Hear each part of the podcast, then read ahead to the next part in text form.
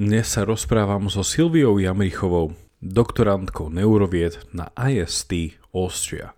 A tu je malá ochutnávka z tém a otázok, o ktorých sme sa rozprávali. Čo je to pamäť a akým spôsobom je dôležitá v otázke našej identity? Som tým, kým si pamätám, že som? Je zabúdanie kliatba alebo požehnanie? Umelá inteligencia nevie zabúdať. Je potom dostatočne inteligentná a ľudská? Prečo sa kedysi myslelo a pamätalo srdcom? Existuje na internete niečo ako právo na zabudnutie? A ako by sme mali chápať pamäť v rámci tzv. mind-body problem? Pred samotným rozhovorom mi dovolte moju hostku predstaviť. Pochádza z Dolného Lopašova, kde sa dlhodobo venuje rozvoju mládeže a kde v roku 2013 s kamarátmi založila občianske združenie Lepší Dolný Lopašov s cieľom priniesť viac kultúry do rodnej obce. Vyštudovala biológiu na Univerzite Komenského v Bratislave, kde sa zamerala na výskum mozgu. V rámci magisterskej práce pol roka stážovala v Nemecku u neurovedca Petra Jedličku, kde sa venovala výpočtovej neurovede absolvovala vzdelávací program Collegium Antona Neuwirta a neskôr pracovala na projekte Akadémia veľkých diel ako mentorka a učiteľka. Momentálne pôsobí ako doktorantka na ISE Austria, kde sa venuje výskumu hypotalamu, učeniu a pamäti. Počúvate pravidelnú dávku, vzdelávací podcast pre zvedochtivých ktorý vám v spolupráci so SME prinášame dvakrát týždenne, útorok a piatok. Ja som Jakub Betinský a v mojich dávkach sa pozerám na svet očami filozofie. Pustite si však aj Andrejové dávky, kde rozmýšľam nad vzťahom vedy a náboženstva a tiež tie mírové, kde na náš podcast prináša súčasné otázky z bioinžinierstva a medicíny. Budeme tiež vďační, ak nás zazdielate na Facebooku či Instagrame Dáte nám dobré hodnotenie na Apple Podcast, poviete o nás príklad vašim priateľom alebo nás podporíte peňažným darom. Všetko info na pravidelnadavka.sk, kde sa určite prihláste na odber nášho skvelého newslettera. Veľká vďaka, vážime si to.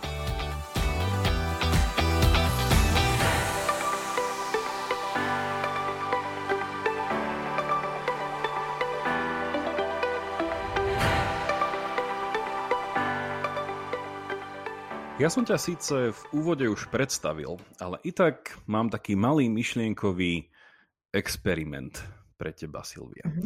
Ja som ho akože okopíroval, ale však dobré veci treba kopírovať. Takže situácia je následovná. Predstav si seba, čakáš na autobusovej zastávke, každú chvíľu ti má prísť autobus, ti má prísť autobus, ale dáš sa do rečí s okolo uh, stojacím alebo so spolu stojacím človekom, ktorý čaká a spýta sa ťa po chvíle, že čomu sa venuješ a obzvlášť by ho zaujímalo, keďže ľudia majú dneska, dneska žijeme hrozne rýchlu dobu, takže obzvlášť by tohto človeka zaujímalo, že prečo sa tomu venuješ, prečo je to vlastne dôležité. Tak čo by si mu odpovedala? Toto je veľmi dobrý príklad elevator speech, alebo teda takého výťahového rozhovoru, ktorý nás všade učia keď chceme získať peniaze na náš výskum, tak musíme byť schopní za 5 minút porozprávať, že čo robíme a prečo je to dôležité pre ľudstvo. A tak by som asi povedala, že sa venujem výskumu mozgu, konkrétne jednej jeho časti, ktorá sa volá hypokampus, ktorá je zodpovedná za ukladanie krátkodobej pamäti do dlhodobej. Čiže nám pomáha vlastne pamätať si, čo sme robili pred hodinou, čo sme napríklad čítali v novinách, čo znamená čítať, čo sme tam vlastne videli, osoby a tak ďalej. No a je to dôležité kvôli tomu, že je dôležité poznať, ako mozog funguje už len kvôli tomu, lebo je to zaujímavé samé o sebe vedieť, um, kto sme, ako fungujeme, um, celý vlastne ten mind-body problem. Ale zároveň je to dôležité vedieť kvôli tomu, aby sme ho vedeli opraviť, keď nefunguje. No a ja konkrétne skúmam princípy toho, ako sa jednotlivé bunky prepájajú a ovplyvňujú v rámci tohto regiónu, tohto tej malej časti mozgu. Čiže hypokampus, to mi príde nejaká časť univerzity, ale nechajme to tak. Je tento hypokampus eh, má na starosti iba pamäť alebo aj niečomu inému ešte slúži? Hypokampus je teda, eh, nachádza sa v keď si to predstavíš, ako predstavíš si svoju hlavu, nachádza sa v, tak, v podstate v, strednom, v strednej časti spánkového lalúka, že tak v strede mozgu a je najmä dôležitý za jednak prekladanie tej, tých informácií, ktoré sa naučíme, do toho, aby sme si ich vlastne zapamätali. A je hlavne dôležitý pri ukladaní napríklad orient, pri orientácii. V roku tuším 2014, ak si správne pamätám, bola aj udelená Nobelová cena za objav tzv. place cells, čiže buniek, ktoré sú zodpovedné za rozoznávanie, kde sa práve v priestore nachádzame. Čiže toto sú také dve hlavné veci, za ktorých sa vlastne hypokampus podiela. Čiže pamäť a orientácia v priestore. Uh-huh. Že keď mám poškodený hypokampus, tak uh, nie len, že sa nebudem vedieť orientovať priestor, ale ani si nebudem pamätať, že kde som. Čiže to je že dvojitá smola. Prídem niekde a že ako som sa sem dostal a kde som to? Vieš, taký, um, taký smu, smutný ortiel potom. Čiže teba by sme mohli nazvať, že si, že si nejaká, že pamäťologička? Že sa venuješ tej časti mozgu, ktorá sa teda má funkciu tu, že prepisuje tú krátkodobú na dlhodobú pamäť, čiže pamäťologička? No je to také trochu zjednodušené, lebo uh, ako určite vieš, tak uh, keď študuješ niečo, tak sa väčšinou zameriavaš na veľmi malé konkrétne kúsky informácie, to ako pucle. Čiže ja sa venujem jednému malému kúsku z celej veľkej skladačky, čiže nenazvala by som to ako pamäťologičkou, pretože sa venujem len takému, také jednej malej um, veci, ktorá ale potom viacej prispieva k tomu, aby sme vedeli pochopiť to, že kde sú uh, spomienky utvorené, ako funguje mozog pri tom prekladaní a tak ďalej. Takže taká čiastočná pamäťologika. Teba vlastne ľudia musia mať veľmi radi. Nie? Lebo že práca so spomienkami je v niečom to, čo nás ľudí naplňa ty dneska máme taký vedecko-filozofický podcast, že to, to, to, to je taká endorfínová skúsenosť, že, že rozpamätať sa na niečo pekné, alebo pripomenúť si niečo pekné, to ľudia majú radi. Čiže vlastne ty akože máš taký predmet štúdia, že nie, že tie spomienky a tak. Uh, ďakujú ti ľudia často za tvoj štúdium? Vieš čo? Za tvoj výskum? Uh, neviem, že či mi za to niekto ďakuje. uh, to asi skôr nie, ale je pravda, že uh, to, čo si povedal, sa dá aj obrátiť. Že práve že nemajú radi kvôli tomu, že um, si ľudia často pamätajú aj veci, ktoré by si radšej nepamätali. To je pravda. Alebo naopak, že, že napriek tomu, že to študujeme, tak ešte stále nevieme um, zvrátiť všetky tie ochorenia, ktoré spôsobujú, že ľudia by si chceli pamätať a nepamätajú si. Čiže uh-huh. Je to ešte nejaké iné okre- ochorenie okrem demencie, alebo je to hlavné demencia, ktorá sa tohto týka? Je tam viacero ochorení, čo sa týka pamäte. Asi úplne najznámejšie sú demencia a potom Alzheimerová choroba, ale napríklad aj skleróza multiplex. Uh-huh. Prípadne ďalšie iné, ktoré sú tiež ochorenia mozgu a nejakým spôsobom súvisia s pamäťou, napríklad mm, PTSD, čo je posttraumatická stresová um, choroba, nazvime to, uh, porucha, uh-huh. uh, alebo napríklad depresia. Um, to sú niektoré veci, ktoré tieto dve napríklad konkrétne sú není úplne priamo spojené s hypokampom, ale teda sú tam prepojenia na to.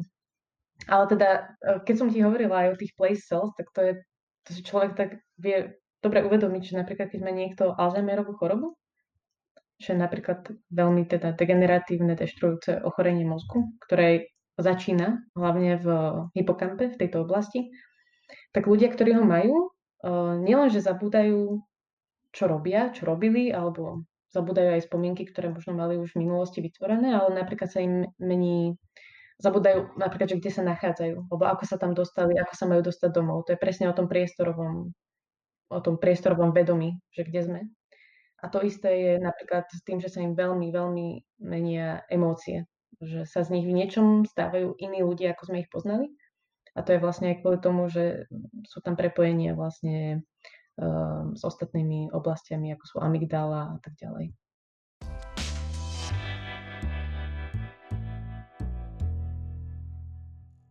Ono pre našich poslucháčov, aby som ich tak eh, hneď na začiatku dal do obrazu, ako vedia aj z názvu dnešného rozhovoru, tak eh, bavíme sa o pamäti.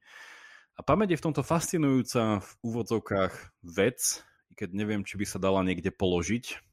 Že zoberiem, vyoperujem z mozgu pamäť a dám si ju ako ťažítko, že to asi oprav ma, ale neviem si to veľmi predstaviť. Um, ale že pamäť je takým veľmi dobrým prípadom toho, čo by sa dalo nazvať, že je to taký taká, že tá vec, ktorá presahuje na jednej strane nejaké prírodné vedy, ale súčasne je to niečo, čo je zaujímavé aj pre nás vo filozofii. Že je to niečo, čo je nám tak vlastné a súčasne je to niečo, čo nám nie je vlastné iba nejakým úplne, že nejakým fyzikálnym spôsobom. A dneska by sme chceli otvoriť aj viacero otázok tohto sa týkajúcich. A ja verím, že toto by tiež mohla byť také jeden z takého to, to, takéto memento, že vlastne ako náš podcast sa snaží naozaj že spojiť takéže viacero vedných disciplín. Že uh, i keď ty si vlastne vedkynia par excellence, že stále dúfam, že toto bude záživné pre ľudí, ktorí na jednej strane sú veci, ale aj nie sú veci. Že uvidíme, že kde sa s tou pamäťou až, uh, až dostaneme. No ja by som chcel ako takým dobrým zvykom začať s definíciami. Tak uh, čo by si povedala, že čo je to pamäť? To je asi taká, že tak triviálna otázka, že možno ani um, to netreba zodpovedať, lebo každý ju máme, každý ju používame, alebo nepoužívame a nemáme, aj to by som možno mohol dodať. Ale že čo ty považuješ definične, že čo je to pamäť? Ono tak väčšinou tie najjednoduchšie, najtriviálnejšie veci sú tie najťažšie zadefinovateľné. A mne sa v niečom veľmi páči definícia, ktorú použil Kandel, Eric Kandel, čo je nositeľ Nobelovej ceny uh, za fyziológiu medicínu z roku 2000 a um, vlastne to veľké meno, čo sa týka výskumu pamäti. Tak on povedal, že tak voľne preložené, že pamäť je lepidlo, ktoré drží náš mentálny život pokope.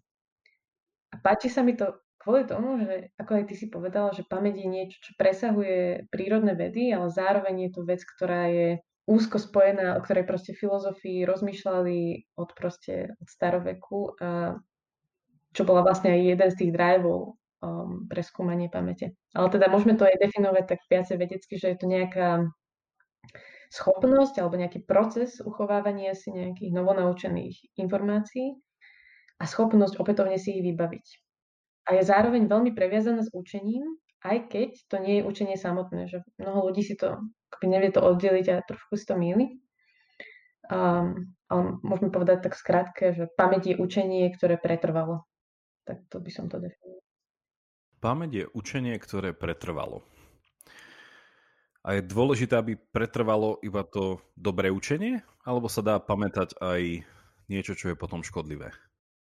Tak náš mozog funguje tak, že prirodzene zabúdame že mnoho vecí si pamätáme, mnoho vecí zabúdame a obidva, obidva procesy sú veľmi ľudské. Tak volám, že zabúdanie je ľudské. Lebo keby sme nezabúdali, tak um, to je niečo ako keď píšeš esej. Napíšeš si nejakú kostru, proste nejakú, nejakým spôsobom ju edituješ a vymazávaš veci, ktoré nie sú potrebné a nechávaš tam len tie, ktoré sú, ktoré sú dôležité. A takto to vlastne funguje v zdravom mozgu. Ale napríklad pri tej posttraumatickej stresovej poruche, um, napríklad si mnoho ľudí, ktorí zažili nejakú traumu, predstavme si vojaka niekde na Blízkom východe, ktorý sa vráti domov, tak má pri napríklad um, novoročnom strieľaní delopuchov, má pocit, že je naspäť tam, uh, v tej vojnovej oblasti. Je to ochorenie, ktoré vlastne spôsobuje, že tvoj mozog sa nevie zbaviť nejakých zlých spomienok a tým pádom ťa v podstate znemožňuje, uh, znemožňuje ti prirodzene žiť v, terajšej, v terajšom svete, aj keď ťa napríklad nič neohrozuje. To je veľmi zaujímavé, čo hovoríš, lebo potom z istého uhla pohľadu je súčasťou pamätania je aj tá selekcia toho, že pamätania toho užitočného. Presne tak. Až tak nejako evolučne, že, že pamätať to, čo si treba pamätať a na druhej strane zabudnúť to, čo netreba si pamätať. A toto sa robí, že ako? Že to si človek, že sám povie, že teraz si tak predstavujem, že, že toto si chcem zapamätať. Tak si to budem opakovať, opakovať, opakovať. Potom to aj tak zabudnem, tom si musím zase pripomenúť. Ale že je to niečo také, že si pamätám nejakú že informáciu, napríklad neviem, že, že je to pamäť, mm-hmm. že takto, možno, možno to vedie k otázke, že koľko druhov pamäti existuje. Uh, lebo na jednej strane si predstavujem seba samého, ako sa poriadne popálim mm-hmm. a tým pádom si zapamätám, že istý druh vecí uh, by som už nemal chytať len tak. Na druhej strane tam môže byť čisto nejaká pamäť typu, že no, naučil som sa, prečítal som si niečo, z toho som si zapamätal niečo a ak si to nezapamätám, tak nebudem napríklad vedieť, ako, ja neviem, že nejaký kód do nejakého sejfu. Mm-hmm. Čiže keď si nezapamätám tú číselnú kombináciu, tak jednoducho už to neotvorím. A to je nejaký, mm-hmm. že zdá sa to byť iný druh pamäte. Takže existuje viacej druhov?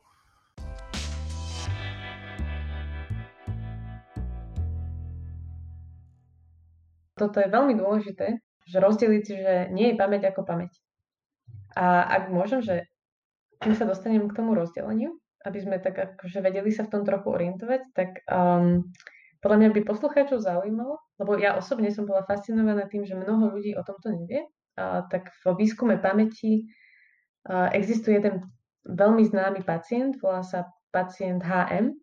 V roku 2008 zomrel, vtedy sa odkrylo jeho meno, a, volá sa Henry Molleyson a vlastne vďaka tomuto pacientovi sme vlastne sa dostali taký prvý hint, teda takú, sme sa prvýkrát dozvedeli, že pamäť nie je iba jeden typ, alebo minimálne to, že v mozgu uh, sú zakodované iným spôsobom rôzne typy pamäti. No toto, toto bol vlastne uh, 27-ročný muž, ktorý trpel na epilepsiu, ktorá bola pravdepodobne spôsobená tým, že spadol z bicykla, keď bol malý.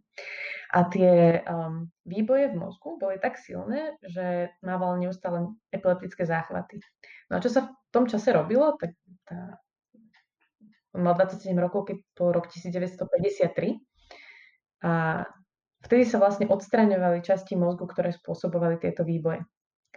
A čo sa vlastne vtedy stalo, že on podstúpil operáciu, pri ktorej mu boli odstránení vlastne hypokampus z obidvoch strán mozgu, keďže je to akože bilaterálny orgán, a aj nejaké príslušné oblasti, ako je amygdala alebo entorhinálny kortex. To sú také vlastne časti, ktoré sú k tomu priložené.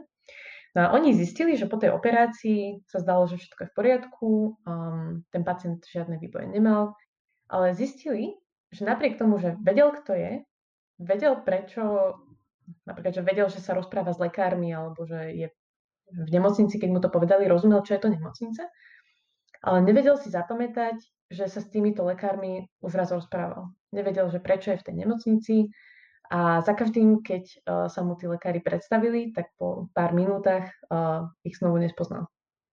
No a vlastne na, na teda na tomto prípade sa začalo štúdium pamäti. Oni vlastne zistili, že práve hypokampus a tá príslušné oblasti sú zodpovedné za, za prekladanie tých krátkodobých spomienok do tých dlhodobých.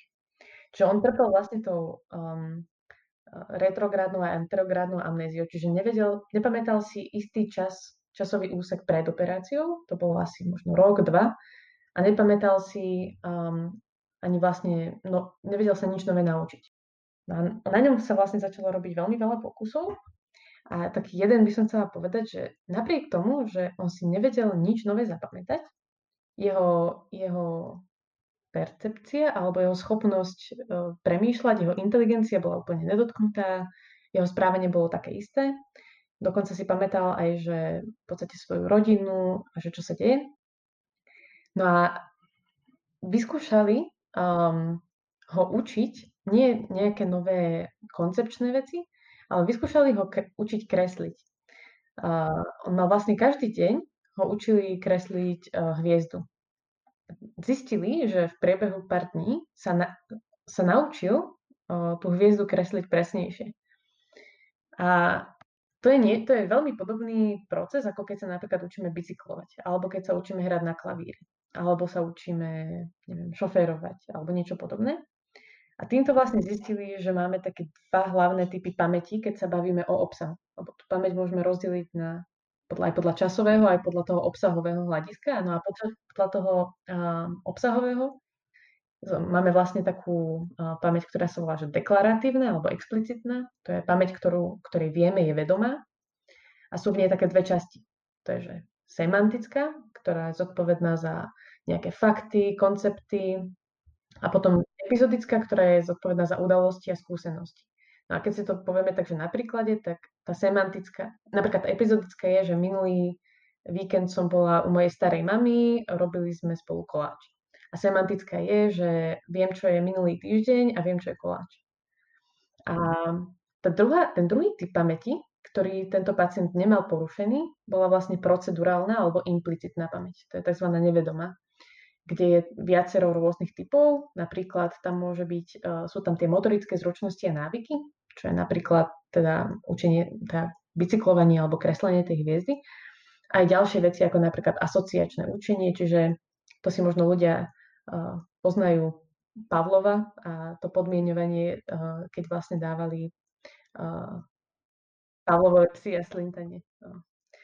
A presne tak. A potom neasociačné, čo je vlastne že habituácia, senzitizácia. Um, to je napríklad, keď si, uh, keď si napríklad hladíš ruku, alebo keď si dávaš, toto je dobrý príklad, keď si dávaš napríklad prsteň na ruku, na začiatku cítiš, že nejaký prsteň máš, ale tvoj mozog po chvíľke vyhodnotí, že to není nič zlé a tým pádom na to môže zabudnúť. Čiže ty už po pár minútach vôbec nevieš, že máš na sebe prsteň. A tak to je vlastne habituácia. A naopak senzitizácia je, keď uh, tvoj mozog si pri niečom uvedomí, že aha, že toto asi není úplne dobré a začneš akoby začneš byť viacej citlivý na tú situáciu. Čiže napríklad, keď si niečo pichneš do prstu, nejaká bolesť, no, niečo podobné. Toto sú také dva typy pamäti, ktoré sú procesované v mozgu inak. A vlastne vďaka tomuto pacientovi HM sme dostali akoby taký, taký prvý insight, taký, taký prvý vhľad do toho celého. Vlastne, že pred týmto pacientom HM bola pamäť nejaký jednoliatý celok? Čo vlastne sa nerozlišoval nad tým, že je, ako si hovorila, že rôzne druhy pamäti čo do obsahu, rôzne druhy pamäti čo do, čo do nejakého času. Že, že aký bol pohľad predtým? Že v čom bolo toto revolučné? Asi hlavne kvôli tomu, um, že sme sa naučili, že kde sa to nachádza a že vlastne tá, alebo to rozdelenie pamäti asi tak prirodzene nad tým ľudia premýšľali, a teda nemám to nejak podložené, ale predpokladám, že ľudia vedeli, že sú rôzne typy pamäti. Nemali ich takto zadefinované, ale vnímali, že sú iné. Toto bolo dôležité kvôli tomu, že sme vedeli, že, že v mozgu existujú oblasti, ktoré sú zodpovedné za jeden typ a sú iné oblasti, ktoré sú zodpovedné za druhý typ. Čiže, čiže my väčšinou akože povedie, hlavne čo sa týka oblasti mozgu, ale veď aj ostatných, bol ten výskum drivovaný alebo hnaný takými dvoma vecami. A to, alebo že čo tomu pomáhalo, a to bolo vlastne skúmanie uh, ľudí s poruchami, takisto ako napríklad tento pacient HM a potom vlastne techniky, ktoré, ktorými nám bolo umožnené to skúmať. No a len keď si predstavíme, že, že kedy bol objavený prvý mikroskop, niekedy neviem, prvá polovica 17. storočia, tak vlastne do, do tej doby ľudia ani akoby nemali taký ani vhľad do toho, že, že ako presne vyzerá napríklad bunka mozgu. Alebo že či tam je jedna bunka, alebo že či je to jedna jednoliatá masa. Že ten výskum bol už dávno, už, už starí egyptiania tým, že oni vlastne mumifikovali, a, tak oni urobili obrovské, obrovské a významné objavy je to až fascinujúce, lebo už vlastne zo 17. storočia pred Kristom máme záznam o tom, ako sa vlastne liečili ochorenia mozgu, alebo sú tam popísané, je to tzv. surgical paper od Edwina Smitha, ktorý ho objavil. A tam je naozaj, sú tam proste chorobopisy ľudí, ako ich proste liečili. Bolo to, bolo to síce veľmi také triviálne, že niekoho bola hlava, tak mu vyvrtali vlastne dieru do mozgu ale akože fascinujúce, že k čomu sa oni vlastne vedeli dostať bez toho, že by sa vedeli priamo pozrieť dovnútra na mozog. Ale teda až v tom 20. storočí sa, sa ten výskum mozgu tak um, vedel zacieliť trošku viacej. Nevieš náhodou, že čo si mysleli egyptiania, že, že na čo bol mozog? Teda, že na čo bola... Lebo pýtam sa to preto, lebo napríklad Gréci že a, a dá sa to teda vyčítať aj u Aristotela, že oni si mysleli, že, že hlava slúži na chladenie. Áno. Že sa vlastne nerozmýšľalo hlavou, že to je až veľmi, takže dneska to berieme ako úplnú samozrejmosť, ale že, že oni si vtedy fakt nemysleli, že hlavou rozmýšľame. Vieš čo, viem, že prvýkrát niekedy v 6. 7. storočí nejaký Pythagorejec, ktorého meno si už nespomeniem, prvýkrát povedal, že vlastne sídlo inteligencie je v mozgu Uh-huh. A vlastne na ňo sa odvolával Hippokrates. Uh-huh. A oni bol vlastne, myslím, ak sa, spra- ak sa nemýlim, že bol súčasník Aristotela a, a naozaj bolo to také fascinujúce, že ten, taký ten kontrast medzi tým, že Aristoteles, koho ja vlastne chápem viac ako filozofa, než ako prírodného vedca, uh, akože mal to dobre premyslené, akurát, že to bolo úplne nesprávne. ale, ale fascinuje ma to, že ty si taký lingvista, tak teba toto možno poteší, že vieš taký výraz v angličtine, ktorý, používa, ktorý sa používa na uh, také hovorové povedanie, že niečo si zapamätať na spameť. Tak sa hovorí, že by heart, akože srdcom. Áno. A to vlastne ešte z týchto dvoch, neviem, nejak sa to stalo takým hovorovým, že vlastne naučiť sa niečo na spameť je naučiť sa niečo cez srdce. Ale teda v 4. storočí už to bolo také, že už Hippokrates vlastne hovoril, že toto je sídlo inteligencie, tuto je to, čo sa odohráva v našom mentálnom svete. No a tá pamäť bola podľa mňa vždy takou súčasťou um, toho, ako ľudia vnímali uh, celkovú identitu, um, nejakú inteligenciu, uh, premýšľanie, všetko to bolo vlastne spolu, malo to nejaký súvis s pamäťou, čiže vtedy sa bralo, že aj pamäť je vlastne usídlená v mozgu. Zaujímavé z toho, čo tiež hovorí, že hlavne cez tohto pacienta HM, že to sú celkom že nedávne veci. Nie až taký nejaký, že úplne, že, že dlho s nami, takéto nejaké poznanie, že ako pamäť funguje, že predpokladáš, že sa to ešte nejako zrevoluční časom, že prídeme na niečo ešte fascinujúcejšie, alebo už ti to príde, že už máme nejaké základné kontúry a iba sa to bude nejako prehlbovať, ako fungujú nejaké tam tie jednotlivé mechanizmy, ale už na nejaký väčší, zásadnejší rozdiel neprídeme.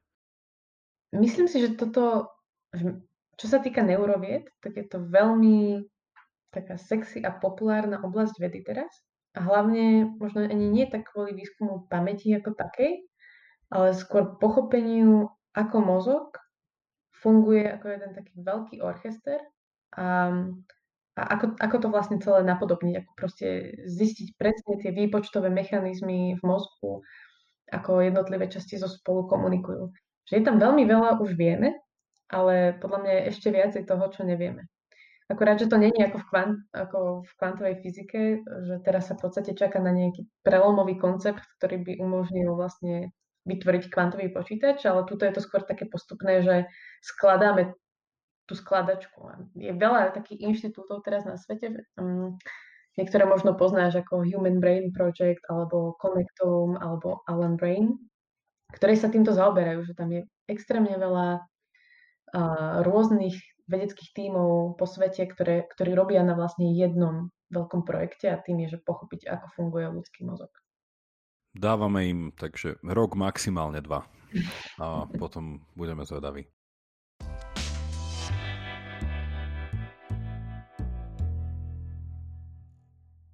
Posuňme sa možno trochu teda od tej otázky, čisto, že čo je to pamäť, teda neodchádzame od tejto otázky, ale mm-hmm. ideme, ju, ideme ju trošku ešte viacej aj skonkretizovať, ale súčasne aj sproblematizovať.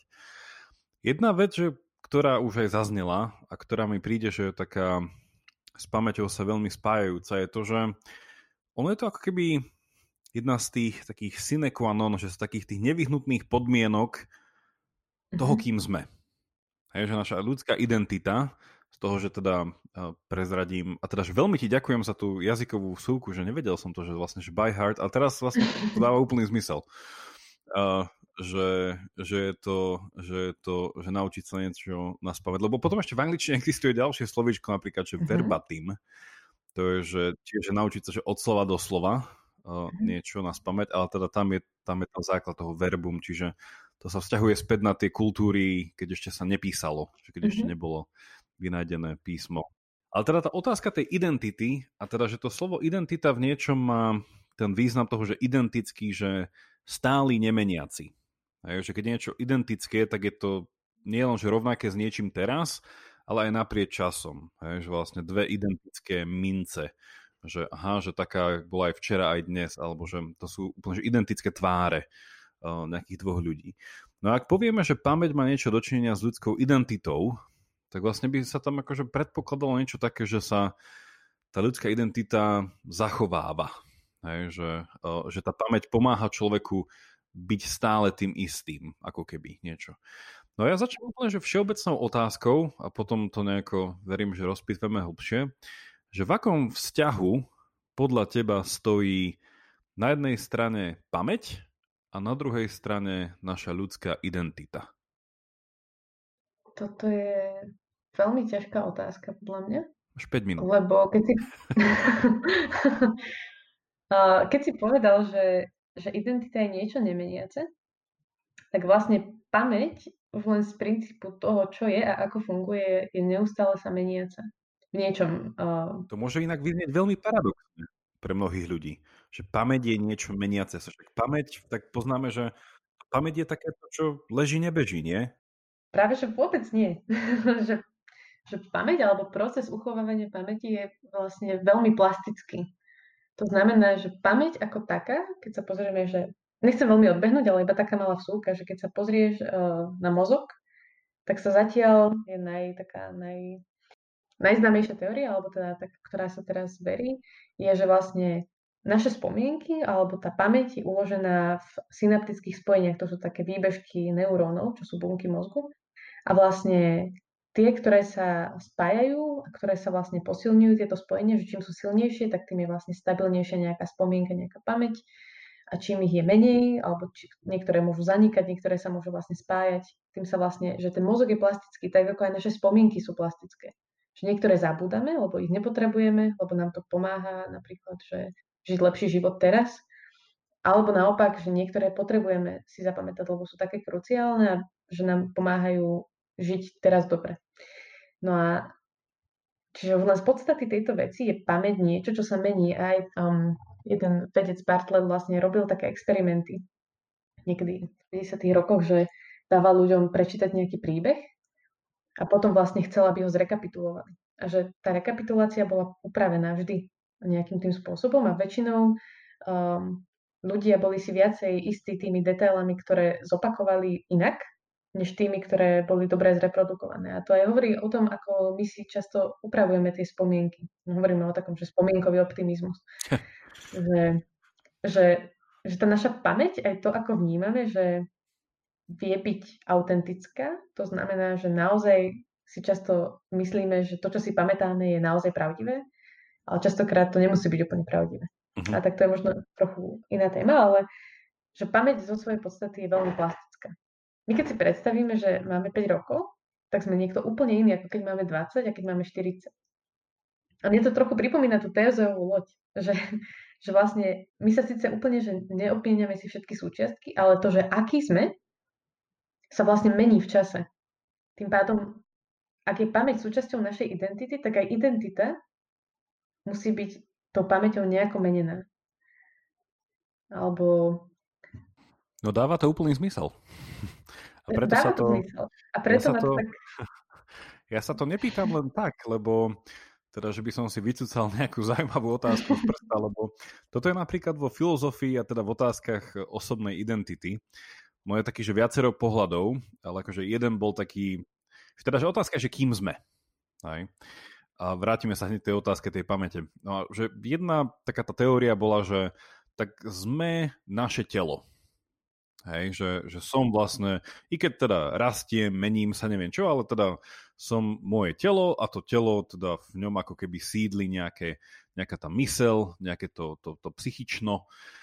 Ale teda, že hlavne som, že, že, že kto som, na koho viem poukázať. No a tam bolo viacero myšlienkových experimentov, ktoré to vyvrátili. A potom teda druhá teória, je tzv. že toto bola že taká že telesná teória, no a potom, že druhá teória tej identity je tak, že, to, sa to volá, že, že teória pamäti. A s ňou prišiel už e, v 17. storočí britský filozof a lekár e, John Locke, ktorého teda no, veľa ľudí pozná aj e, čo do nejakých začiatkov nejakého britského liberalizmu a týchto vecí. Ale teda, že John Locke mal takú zaujímavú teóriu, v ktorej hovoril, že, že identita je priamo úmerná ľudskej pamäti. Že som ten, kým si pamätám, že som. A tam vlastne, že sa to naberalo, teda, že má to takú tú akumulačnú nejakú že, funkciu, že čím som starší, tým viac si pamätám, ale súčasne aj niečo zabúdam, ale stále tam nejako ťahám nejakú tú pamäť o sebe A súčasne on by doplnil, že sú časti môjho života, ktoré si pamätám sprostredkovane, že sú to iní ľudia, ktoré si zase pamätajú mňa vtedy. To by boli tie nejaké výpadky, že keď som bol ešte dieťa, do nejakých, neviem, kedy sú prvé nejaké spomienky, či z nejakých uh, dvoch či troch rokov, štyroch. Tak od troch väčšinou. Od troch, no. A potom súčasne aj nejaké iné ešte veci, že čo človek, že on by to tak bral tak, tak kolektívne.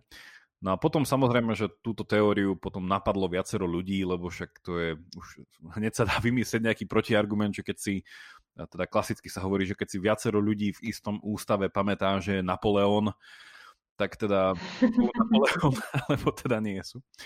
Ale preto sa to pýtam, že to je taká štandardná, taký nejaký akoby také štandardné rovnítko, že naša identita je to, kým si pamätáme, že sme, a to aj teda vrátane toho, čo si hovorila napríklad ten spomienkový optimizmus, alebo aj na druhej strane nejaké to zabúdanie. Že...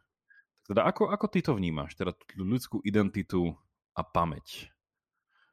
Podľa mňa je pamäť nezvratne zviazaná s identitou, pretože keď si nepamätáme, kto sme, uh, alebo teda že to, čo si pam- že sme tým, čo, čím si pamätáme, že sme. Ale zároveň, keď vychádzame z toho, že naše spomienky vedia byť často klamlivé, a nie možno umyselne, tak vlastne mi sa veľmi páči, čo povedal McIntyre v After Virtue, že príbeh, ktorý o sebe hovoríme, sa musí zhodovať s príbehom, ktorý o nás hovoria ostatní.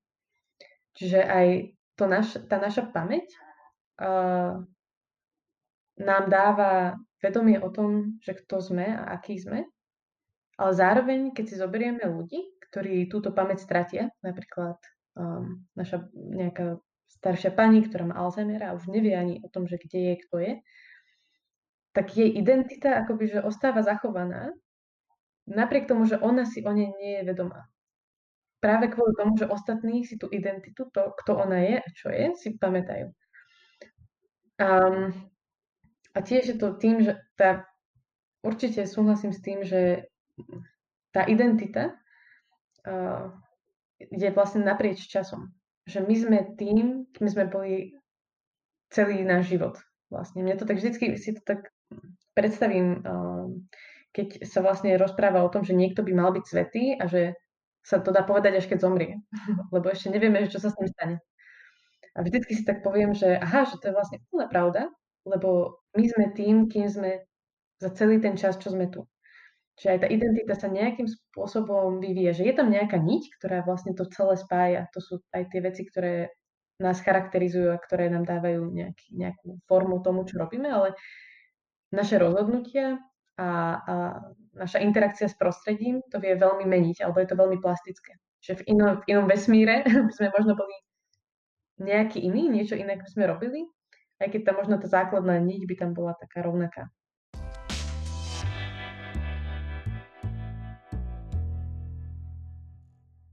Ak sa nemýlim, tak to už eh, Herodotus to spomína, teda to ideme teraz zase akože dávno v antike, Uh, že on má tiež niečo podobné, teda, že nie je to ten nejaký ten ideál nejakého dokonalého človeka, či už ten obraz svetosti alebo heroickosti, ale že takého toho gréckého šťastia, nie? Že, že ten človek, ktorý naozaj prežil šťastný život. A tá grécka prúpovídka, mm-hmm. ktorú on zachytáva cez jeden príbeh vlastne dvoch bratov, ktorí pomohli ich mame, aby sa meškajúca dostala na čas do chrámu, a teraz ak si dobre pamätám, či to bola Hera, do chrámu jednoducho bohyne na vzdanie akože nejakých, neviem, či pobedných, alebo že jednoducho nejaký rituál.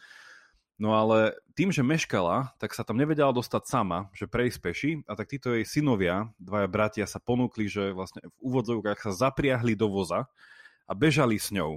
Hej? To akože, chcel som povedať, že true story, ale pravdivý mýtus.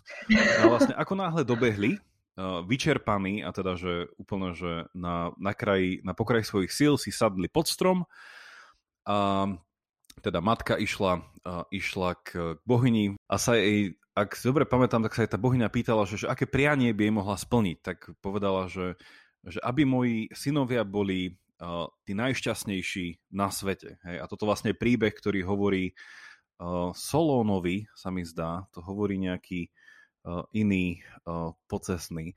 No a každopádne ten príbeh končí tým, že tí dvaja synovia od únavy pod tým stromom zomreli. Mm-hmm. Vlastne, že ako tam doviezli tú matku. No a z toho vlastne bola taká grécka múdrosť, že nedá sa povedať o nikom, že je šťastný skôr ako nezomrie. Mm-hmm. Vlastne, že, že, že to, že oni boli šťastní, boli to, že zomreli v momente, keď ich život bol najviac naplnený. Alebo že vlastne, že na konci ich života sa dalo povedať, že, teda, že po ich smrti sa dalo povedať, že že v tej chvíli dobojovali ako keby dobrý život, mm-hmm. že spravili niečo dobré až do samého konca. Čo je zase akože také, že, že zaujímavé v tom, že nikdy nemôžeš povedať, um, no, že kto človek je, skôr ako nie je. to je, čo je úplne absurdné. to je... Uh, život, život je plný takýchto kontrastov. Je to, je to fascinujúce. A napríklad, že kvôli tomuto žili aj antickí Gréci že vlastne to tá Homerová doba, že ty si vlastne bol nesmrteľný v tom, ako si ťa pamätali iní. A tam bol cieľ, že vlastne buď zomrieť nejakou veľkolepou smrťou v boji, alebo niekoho veľkolepého zabiť v boji. A potom by sa vlastne toto ospevovalo v tých eposoch a tak ďalej. Čiže vidíš toto, odjak živa tí ľudia s tou nejakou pamäťou pracovali ako, teda v tomto kontexte by to bolo ako, že, že to je to, čo daruje väčnosť. Že byť, byť pamätaný byť No, pamätný. presne. To je ako v tom epose o Gilgamešovi, ktorý ešte na strednej čítame. To, čo ľudí drivuje, aby robili nejaké veci veľké, je to, aby proste, aby nezmizli v tej histórii, aby si ich niekto pamätal. Áno. A keď si ťa pamätá ľudstvo, tak vlastne by si bol nesmrteľný. Boj o nesmrteľnosť. A toto boli tiež iba teda eposy uh, Iliad a Odisea, alebo Iliada a Odisea. Ale teda, že aby sme sa vrátili k tej otázke tej identity a pamäti, že asi už poslucháči šípia, že tá pamäť je naozaj dôležitá. Že nakoľko to teda môže byť niekedy milné.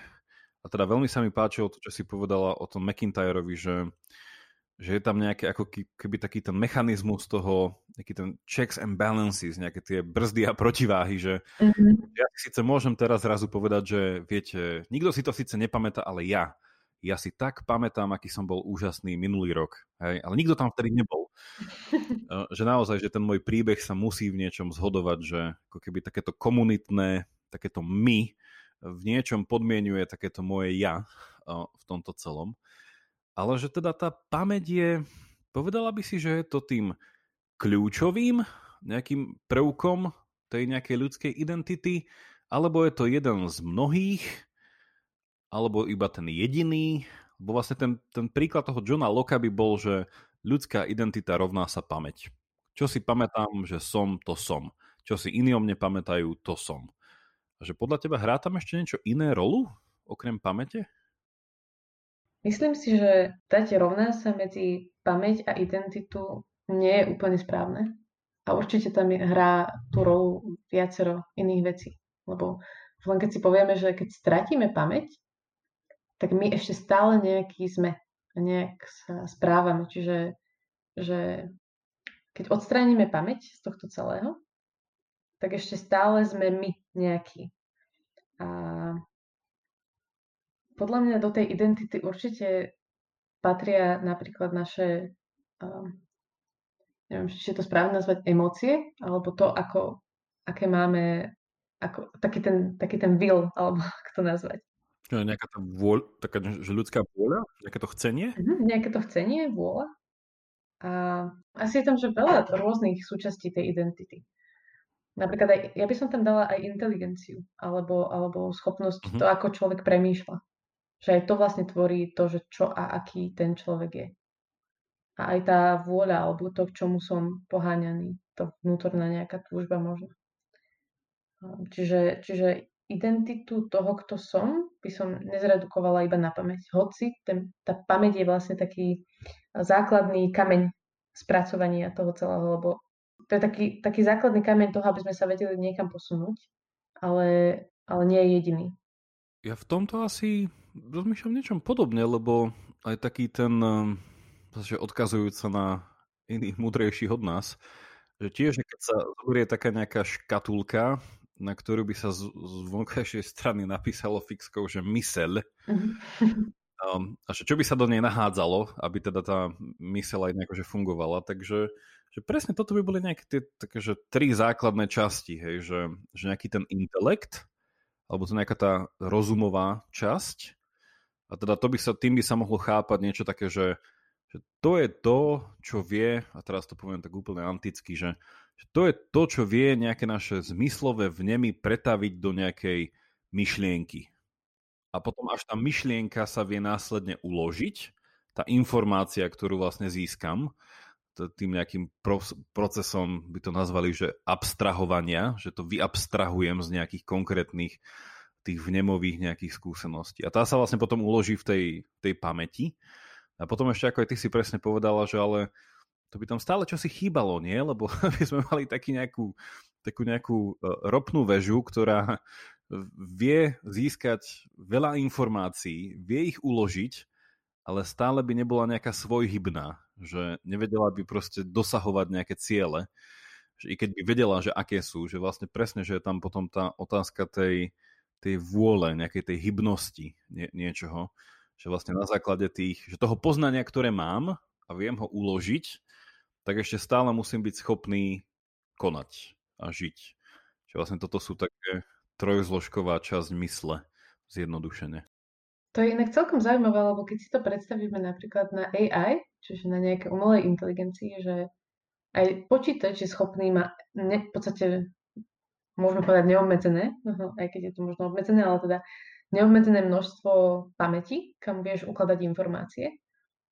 Aj máš v podstate, že nejaké pochopenie, pochopenie tej informácie, ak pochopením rád, um, myslíme to, že vieme, že čo s ňou ten počítač môže urobiť, keď mu to povieme. No ale tiež tam stále nie je nejaký ten will alebo niečo, že, čiže akoby, že na to, aby tam existovala nejaká identita, nejaké, nejaké to ja, to self, tak um, tá osobná identita, tak že toto asi úplne nestačí.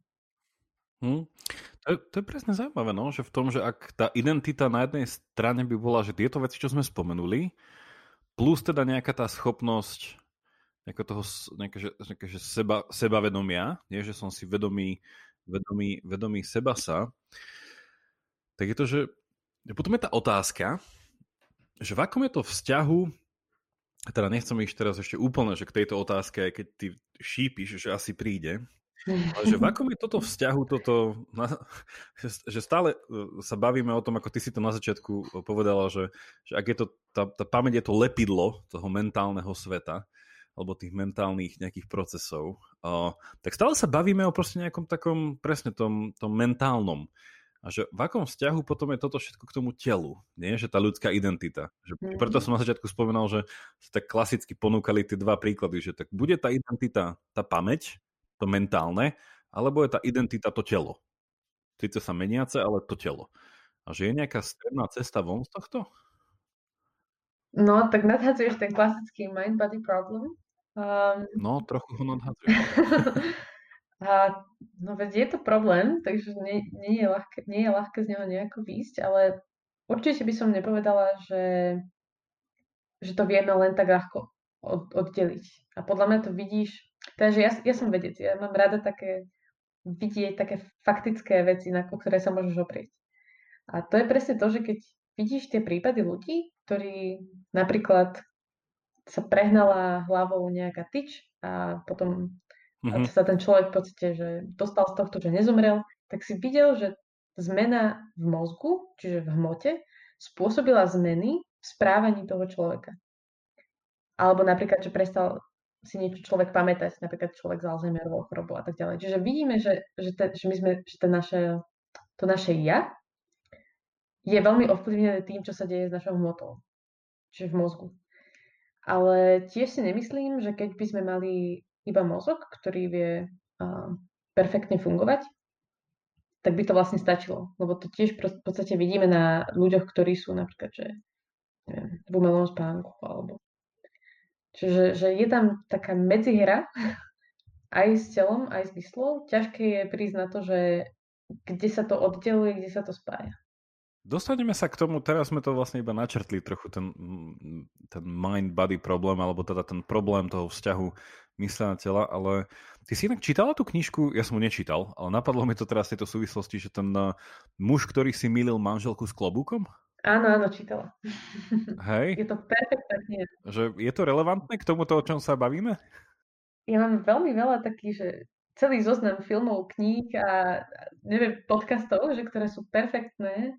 A to, túto knihu som čítala už trošku dávnejšie a vlastne, keď som bola prváčka na Vysokej a pamätám si, ako som si písala poznámky takéhoto filozofického rázu, že, že, ako, že či vlastne človek, ktorý stráca pamäť, ešte stále môže byť človekom. Tá knižka je o tom vlastne, že Oliver Sacks píše, uh, nazvime to príbehy, prípady svojich pacientov, ktorí mali rôzne poruchy, ale teda také nejaké veľmi význačné, že napríklad človek, ktorý nevedel rozoznávať tváre ľudí. Videl postavu, ale nevedel vidieť tvár, alebo človek, ktorý mal napríklad keby sme mu ukázali rukavicu, tak by povedal, že vidí 5 tunelov, ale nevedel vyabstrahovať ten väčší pojem, že aha, toto je rukavica.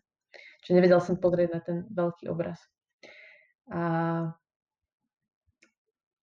vždycky je to také fascinujúce, že či, že či ten človek, ktorý si ešte niečo že aký je vlastne, aká je tá vlastne hra medzi tým, že ako, ako si človek možno ani nie, že už si nepamätá, ale nevie nejakým spôsobom mu ten mozog dobre fungovať a ako ho to jeho mení vlastne v rámci jeho mentálneho sveta.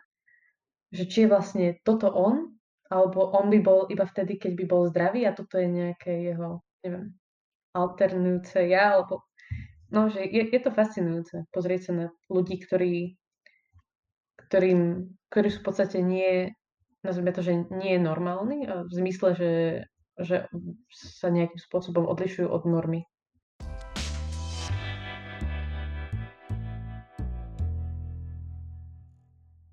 Ja mám tuto pre teba takú otázku, ale ono je to v podstate taká popkultúrna referencia. Čiže ja to, ja to skúsim v rýchlosti načrtnúť, že... Ale najprv sa spýtam, poznáš taký seriál, sa to volá, že Doctor Who? Mm-hmm. OK, tak pre našich poslucháčov, toto je taký britský kultový seriál, ktorý dokonca vyhral je zapísaný v Guinnessovej knihe rekordov za najstarší a najdlhšie fungujúci uh, sci-fi uh, televízny seriál. Neviem, či v 60 rokoch sa to začalo. Že... No a každopádne, toto sa používa niekedy, že na uh, také mysl- rozmýšľanie nad tým, že teda akým spôsobom pamäť hrá rolu, že v tom, tom sme. A teda tento seriál má samozrejme taký um, taký spirituálny podmas, že je tam trošku taký, že ten element tej reinkarnácie v tomto celom, ale teda, že je to o nejakom uh, človekovi z nejakej inej uh, galaxie, nejakého iného um, druhu, ale teda stále je to akože nejaký humanoid, ale teda, že má dve srdcia a tak ďalej a sa teda, že je z takého nejakého z nejakého druhu, že sa volajú, že, že, že páni času, že vedia vlastne cestovať v čase. No on je taký, že vždycky predtým, ako by zomrel, tak má tú schopnosť, že sa tzv. Že regeneruje. A to nie je, že iba, že sa mu neviem, že opraví telo, ale je to v podstate, že sa mu zmení aj telo, zmení sa mu aj mysel a zmení sa to vlastne na nového v úvodzovkách herca, alebo teda v, posl- v, posl- v poslednej sérii aj herečku. Ale teda tá, tá, tá, ten vtip, ktorý tam je, ktorý vlastne tí uh, ľudia, ktorí píšu tie knihy, keďže je to veľakrát na báze knižných príbehov, je to, že ten človek si stále pamätá seba tie predchádzajúce svoje ja. Že i keď sa regeneruje ako nový, tzv. nový doktor, uh, preto sa to volá vlastne doktor Who, že doktor kto, že stále si pamätá, kým bol predtým a vie nejako s touto pamäťou tých predchádzajúcich doktorov pracovať. No a moja otázka na teba je úplne že jednoduchá i keď stále s takým fantasy podtónom, takže zoberú so plnou vážnosťou. A otázka je, že existuje jeden doktor alebo veľa doktorov? Keďže si stále pamätá každý a má prístup k tej akumulovanému tomu poznaniu, ale vždycky sa zmení jeho telo, dokonca ako poznáš asi, ak poznáš ten seriál, zmenia sa dokonca jeho nejaké nastavenie nejakých, že emočné, že má vlastne vlastný spôsob rozprávania, má nejaké vlastné túžby, trošku sa, že ako keby bol vymenený, ale nie je vymenený. Hm. Asi sa mi k tomu ťažko hovorí, lebo ja som videla vlastne asi iba prvú sériu. Mm-hmm. Napriek tomu, že ten seriál poznám, uh, aj teda, že ako sa tam vlastne menia, mení ten doktor a aj postavy, ale ja by som asi povedala, že je to ten istý doktor, ale teda, že, že je to doktor plus vlastne. dobre, si, dobre si z toho vykorčuloval. že vlastne, no, že, že, že sa transformuje na niečo stále viac. Na, je stále viacej a viacej sebou, lebo mm, vlastne... Stále, stále viacej sebou. Áno, lebo naplňa vlastne podstatu toho, kým je, že sa vlastne, že takto huje človek, ktorý sa, alebo teda humanoid, ktorý sa vie meniť a vie sa meniť na niekoho iného, tak čím viacej sa mení, tým viacej sa stáva tým, kým vlastne. Teraz toto prepojím, vieš, lebo tu sa tak skáčeme z tých popkultúrnych referencií, tak mm. teraz sa, teraz, teraz sa dostávame k, k Disney rozprávke Mulan. Oh. A tam je vlastne tá, a tam je vlastne tá tiež podobná intuícia takého nejakého toho vlastne konfuciánskeho, tej úcte k tým predkom a že vlastne, že ty si pokračovateľ tvojich predkov. Hej. A to si vieme tak úplne, že z reálniček aj v slovenských reáliách to tak máme, že veľakrát sa máme v úcte starých rodičov, aj prastarých rodičov a tak ďalej. A niekedy akože ľudia majú aj ten, tú tendenciu rozmýšľať, že vlastne, že ja som ich pokračovateľom. Hej, že v niečom, že naučil som sa od nich niečo. Dali mi nejaké tie, tie tzv. zrnká pravdy. No a tá otázka v tomto je, aj v kontexte tej Mulan, že, že nemyslíš si, že by sa to isté dalo nejakým už nie fantasy spôsobom akože analogicky projektovať aj náš, na náš taký, že ten náš skutočný život, že naozaj je to také naše medzigeneračné, aj teda vďaka tej pamäti zdieľanej a posúvanej ďalej, že vlastne ako keby tak ďalej človek žije v tebe, ty vlastne ideš pokračovať vlastne v nejakom ďalšom, niečom väčšom. Nedá sa to na to aplikovať? Podľa Či je to úplne je nejaký to úplne pravdivé. Minimálne v zmysle, že už neviem, kto to povedal, ale že tam, kde som, som iba vďaka tomu, alebo vyskúmal som len to, že som sa mohol postaviť na ramena obrov. A to je vlastne presne to isté, že uh-huh. aj my, keď sme ako, ako vedci, musíme, alebo musíme, chceme, vždycky píšeme vlastne v autorskom pluráli. A je to aj nielen kvôli tomu, že na nejakom výskume sa podiela, že veľa ľudí celého týmu, ale aj kvôli tomu, že my vlastne staviame na niečom, čo už našiel niekto iný. A to je presne to isté ako, ako vlastne u nás v živote, že, že vďaka tomu, že niekto iný niečo iné zažil, tak nám to vie predať. To je taká, neviem, či to vieme nazvať, že kolektívna alebo spoločenská pamäť. A to je presne to, že sa učíme od predchádzajúcich generácií a musíme si pamätať vlastne, že čo oni urobili, aby sme vedeli na tom stavať a ne, nezačínali stále, stále na novo, akoby stále na tej bielej uh, začiatočnej čiare. Čiže vlastne staviame sa vždycky na ramená tých, ktorí boli pred nami. Pamäť, pamätanie si, a teda nakoľko je to dôležité pri našej ľudskej identite, alebo takejto nejakej spoločnej identite, či už nejakej skupinovej, národnej, globálnej, neviem, že stále je tam prítomný taký ten veľmi pre mňa zaujímavý prvok a to je ten prvok toho zabúdania. pamäť vlastne sa, že to pamätanie a zabúdanie sa dáva často na také, že, nie, že to je opak. Že aký je opak pamäte? No, no nepamätanie. Hej. Ale v niečom z toho, čo si povedal, je to také zvláštne, že vlastne, že to je súčasť toho celého, že pamäť je preto pamäťou, lebo vie si pamätať to, čo má a zabudnúť to, čo nemá. No a v tomto ja mám takú, zase asi takú uh, uh, poloprovokatívnu otázku, že že či by si povedala, že je zabúdanie skôr pre nás niečím takým, že až nejakým, že požehnaním, že proste je skvelé, že vieme zabúdať, že fakt je to dobré a že bez toho by sme možno ani neboli tými, kým sme. Alebo práve naopak, že si hlavne, ak nás počúvajú nejakí študenti, že však nepamätať si niečo na skúšku, to nie je dobrá vec. že proste, že, že práve naopak, že zabúdanie je hrozná vec. Hej, že mali by sme si pamätať všetko. Musí byť taká špongia, taká chodiaca Wikipédia. Každý by mal byť chodiaca Wikipédia. Vedieť všetko stále, aj to, čo potrebuje, nepotrebuje. Čiže čo si myslíš? V akom, v akom vzťahu stojíme k našemu vlastnému zabúdaniu?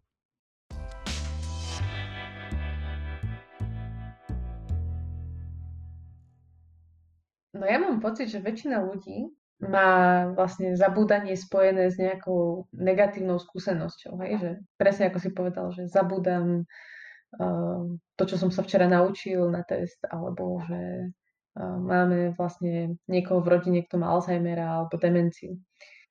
Ale ako som aj povedala, že zabudanie je veľmi ľudské a môže to byť aj požehnanie. Mne sa veľmi páči, ako si to nač- načtol, lebo je jeden film, ho poznáš, volá sa Večný svit nepoškvrnenej mysle. A teraz si ma, teraz si ma dostala, vlastne... nepoznám. Nepoznáš? Tak to si určite si to pozrie, je to perfektný film. Volá sa to vlastne v angličtine Eternal Sunshine of the Spotless Mind. A tento názov je vlastne vytrhnutý z citátu, tá je to vytrhnuté z básne od Alexandra Poupa, vlastne list Eloisy Abelardovi. A presne tam hovorí, že, že požehnaná, hovorí tam v podstate o nejakej um, sestre v kláštore, že aká je požehnaná tým, že je zabudnutá. No a vlastne aj ten film celý je inak je označovaný za jeden z takých, že, že je to veľmi dobrý film o tom, ako vlastne zabúdanie funguje a prečo ho vlastne robíme a tak ďalej. A nebudem teda veľmi hovoriť žiadne spoilery, ale, ale že naozaj my, my ako ľudia my potrebujeme zabúdať, jednak kvôli tomu, že, že pamätanie si, si od nás vyžaduje nejakú, niečo nás to stojí, si to si niečo zapamätať. A my potrebujeme mať balans medzi tým, že dávame hodnotu veciam, ktoré si potrebujeme pamätať a ktoré sú pre nás prínosné a naopak, že zabúdať veci, ktoré, ktoré sú není dôležité, nejaké nedôležité, nedôležité detaily alebo uh, zabúdať veci, ktoré už sú není platné, čiže obmínenie tých informácií. A zároveň je to dôležité pre to naše mentálne zdravie, čo vlastne sa teraz tak trochu vzťahuje na ten film, um, že máme možno veľa myšlienok alebo teda veľa spomienok, ktoré sa viažú napríklad k nejakému vzťahu alebo sa viažú k nejakej skúsenosti, ktorá bola vlastne zlá alebo niekde, kde sme sa cítili veľmi napríklad trápne alebo um, nejak vystrašenie alebo stresujúco. A potrebujeme to zabudnúť práve kvôli tomu, aby sme sa cez vedeli dostať a posunúť sa niekam ďalej. Že to je napríklad pri tej, pri tom, uh, pri tej posttraumatickej stresovej uh, chorobe uh, je vlastne presne toto, že toto ten mozog nevie urobiť. Čiže ja, ja vnímam to zabúdanie aj ako požehnanie a vie to byť aj kríž, že vždycky je dôležitá tá miera. A ja to tak vidím vo všetkom, že mnohé veci môžu byť dobré aj zlé, závisí od toho, že akej miere alebo ako sa používajú. To je v chémii sa tak hovorí, že, že všetko je toxické, že závisí na množstve, že môžeš sa otráviť aj z toho, že vypiješ veľa vody, alebo tam môžeš na to zomrieť. Čiže vždy ide od toho, že v akom množstve to je. A teda je to zabúdanie úplne prirodzené. Problém je, keď je to zabúdanie um, teda také, že, že enormné. To si myslím, že taký celkom nebežný postoj k tomu, že keď rozprávame o, aj o tej ľudskej identite a tak, že napríklad, že keby som to tak úplne že zreálnil, hej, že na súčasné nejaké slovanské reálie, že, že veľakrát nejaké že, že chcenie byť uh, zabudnutý alebo že, že chceť mať niečo zabudnuté a, a práve že cez internet alebo že dnešnú dobu takú, že veľmi mediálnu dobu, že čo chcem povedať je, Veľakrát napríklad, že v politike je toto silné, že ľudia by už aj radi mali nejaké svoje minulé zlyhania zabudnuté, ale nedajú sa. Že proste vždy ti to niekto pripomenie. A proste si tak pranierovaný tým, že však niekedy to môže byť aj dobré, samozrejme, nestaviam do situácie, že zabudnime teraz na všetky zlé veci, čo kto kedy spravil. A na druhej strane, že je to až také, že, že keby ja som si eh, predstavil seba, že proste, že idem niekde, Takže sú veci, ktoré človek už nechce mať pripomenuté. Hej? Alebo že, že, že áno, že, že týmto som si prešiel, mám to v sebe nejako spracované a, a idem ďalej. Hej? A práve naopak, že keď ti to niekto nedovolí ti, alebo že je také, že nejaké, že ako bola tá spoločná pamäť, že, že neexistuje toto v nejakom spoločnom zabudnutí. Hej, že niekto ti to stále bude pripomínať, alebo že niečo sa stále bude vyplovať. A že mi to príde, že je tá dnešná doba toho internetu nejakým spôsobom tým, že všetko je nejakým spôsobom archivované, že, že každá tá nejaká tá, ako sa to dneska hovorí, že to ne, tie, nejaké metadáta, že, že stále existuje po tebe nejaká stopa. Že proste, že niečo takéto, že, že kedysi sa možno aj trochu lepšie asi žilo. Že ak sa tie informácie nejakým spôsobom ľahšie tak nejako rozpúšťali v tom, v tom nejakom minimálne tom spoločenskom spoločenskom priestore, ale možno je tak, že osobné, nie? Že, ja som postrehol, že existuje v rámci teda tých nejakých diskusí o budúcnosti internetu, hlavne v tom kontexte toho, že keď človek opustí tento svet a, a stále má účet na Facebooku, že to tzv. to právo byť zabudnutý. Uh-huh. Nie, že, že človek, no neviem, či si počula, ale sa teda diskutuje o takéto veci, že, že právo byť zabudnutý, jednoducho, že kompletne vymazaný napríklad z digitálneho priestoru. Uh-huh. Hej? Že či je to právo alebo nie. Dosť sa teda diskutuje právo na súkromie, či také vôbec niečo existuje a, a či by to malo existovať tak je proste takéto niečo, že právo byť zabudnutý a na druhej strane sú aj takí, že odporcovia tohto práva byť zabudnutí a je aj taká nejaká, hlavne teda spojitosti s nejakou umelou inteligenciou, že, že prečo, ak mi napríklad umrie niekto v rodine, koho som mal veľmi rád a bol teda už aktívny na Facebooku, že prečo nemať nejaký, nejakú umelú inteligenciu, ktorá by si teda naštudovala jeho správanie a komunikovala by s tebou ďalej. Že by to bol proste že taký akože človek, hej? Že, že nikdy neúpadne do zabudnutia a tak ďalej. Čiže aj v tomto sú to také celkom, že uh, otázky, ktoré asi sú aj relevantné vzhľadom na tú uh, dobu tých sociálnych sietí, že aj, aj zabúdať, aj byť zabudnutý a možno aj nejakým spôsobom uh, by to nebolo zlé pre nejakú psychohygienu, no. Súhlasím, inak, že tak veľmi veľa takých zaujímavých otázok si nadhodil, lebo že presne to zabúdanie je veľmi dôležité preto, aby sme možno vedeli sami sebe odpustiť, alebo aj aby sme boli schopní odpustiť iným. A že tým ukladaním všetkých týchto spomienok, že ich vlastne vždycky si ich vieš dohľadať, tak je to také, že, že také znemožnené v nejakom zmysle. A fascinujúce je aj to, že, že sa bavíme o práve byť zabudnutý a ešte pred niekoľkými tisíckami rokov ľudia zomierali za to, aby neboli zabudnutí. Že, alebo teda, že, že to bola snaha, že nebyť zabudnutý a, a teraz vlastne, alebo každý chce, aby bolo zabudnuté to zlé, možno čo urobil a naopak, aby si ho pamätali pre to dobré. A to sa v niečom tak prestáva sa to dať tým, že vlastne si vždycky môžeš dohľadať všetky tie veci, ktoré ten človek spravil. A len taká, že, že také odporúčanie, tieto mnoho takýchto myšlienkových experimentov um, je vlastne spracovaný v jednom skvelom se- seriáli, ktorý sa volá Black Mirror. Neviem, či poznáš, je to na Netflixe. A oni tam hovoria presne aj o tom, ako napríklad človek, ktorý zomiera, že by si mohol dať nahrať uh, svoje vlastne štruktúru svojho mozgu a to, ako premyšľa do nejakej externej pamäti, do nejakého limba, nazvime to, že do nejakého nového sveta, v ktorom vie žiť aj potom, ako zomrie jeho telo že jeho mysel tam bude žiť a môže tam vlastne robiť čokoľvek. A že je to také fascinujúce, že, že kto vie, že kam až sa bude dať uh, posunúť v tej vede a že, aj čo sa týka tých spomienok alebo toho vedomia, že, že kde vlastne sú tie morálne hranice alebo kde sú to, že tie technológie nám dávajú nástroje a dávajú nám možnosti a potom otázka, či to tými morálnymi a tým morálnym uvažovaním vieme dohnať tú rýchlosť. No toto je veľa z takých aktuálnych tém presne, že, že toto nejaké um, uploadnutie sa na nejaký cloud, alebo presne niečo také, že zachovanie pamäte, akože to. A teda, že ono je to práve v tom, že zaujímavé, že, že celá táto metafora toho uploadnutia sa na cloud je prevažne týkajúca sa pamäti. Že sú to nejaké informácie, ktoré, ale už tam chýba také nejaké tá zložka toho, ako sme hovorili, toho nejaké, že chcenia, plánovania, túženia, že nejaká tá, nejaká tá vôľová zložka toho nášho mentálneho sveta a súčasne nejaké také, že, že nové spoznávanie vecí cez nejaký ten intelekt, hej, že, nejaké, že, že, že mať nejaké nové informácie, že už tá pamäť vie iba tak žonglovať s tým, čo má.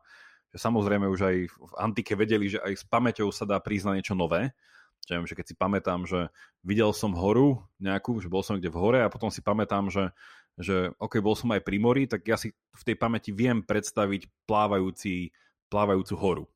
Aj, že prídem k úplne novej myšlienke. Mm-hmm. Ale stále je to už proste taký ten druh žonglovania, že nerozširujem hej, úplne na nové nejaké uh, tie inputy, uh, celé toto. Ale hej, že aj v kvante idei sme sa vlastne rozprávali o transhumanizme, ktorý toto rieši vo veľkom. Hej, že by toto sa dalo spraviť, že nejako, že ak človek je, a tu sa zase dostávame k tomu uh, mind-body problem, uh, ktorý sme už spomínali a stále nás ešte čaká, že presne, že to telo je asi na obťaž. Že proste, ak je to ten mentálny to mentálne prežívanie a kto je to, kým sme a kto je to tá identita, tak potom to by sa dalo nejako zachovať, hej? hovoria títo rôzni, rôzni vizionári k tomuto celému.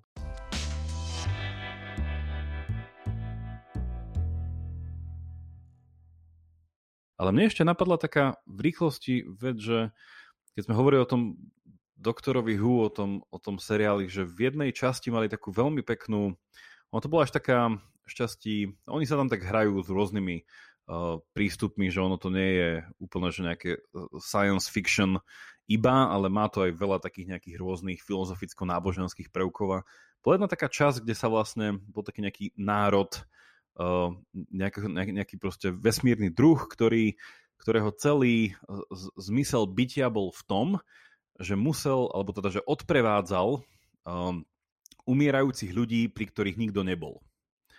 Vlastne to bola taká celá zápletka filmu, že sa to vlastne odohrávalo počas Prvej svetovej vojny, kde bolo hrozne veľa či už masových hrobov, alebo teda umierania bez nejakého doprevádzania toho umierajúceho. No a tá zápletka bola taká, aby som nedával veľké spoilery, v tom, že vlastne, že títo ľudia, uh, teda táto rasa bola, teda jej jediná funkcia bola taká, že, že vytvárala spomienky. Hej, že ona si ukladala takú, že vytvárala takú tú spoločnú pamäť. No a ten náboženský prvok, ktorý tam bol prítomný, ktorý aj teda z filozofického hľadiska bol veľmi zaujímavý, je, že, že to nebolo ani tak o tom, že, že ten človek, aby bol pamätaný. Hej, že taký ten antický, že, proste, že, okay, že zomrel a bol tam pritom niekto, ale že, že vlastne ten, ten rozmer toho bol taký, že že oni trochu dávali analogiu na to, že, že vždy, keď niekto umrie, tak nevyhnutne prestáva byť vnímaný.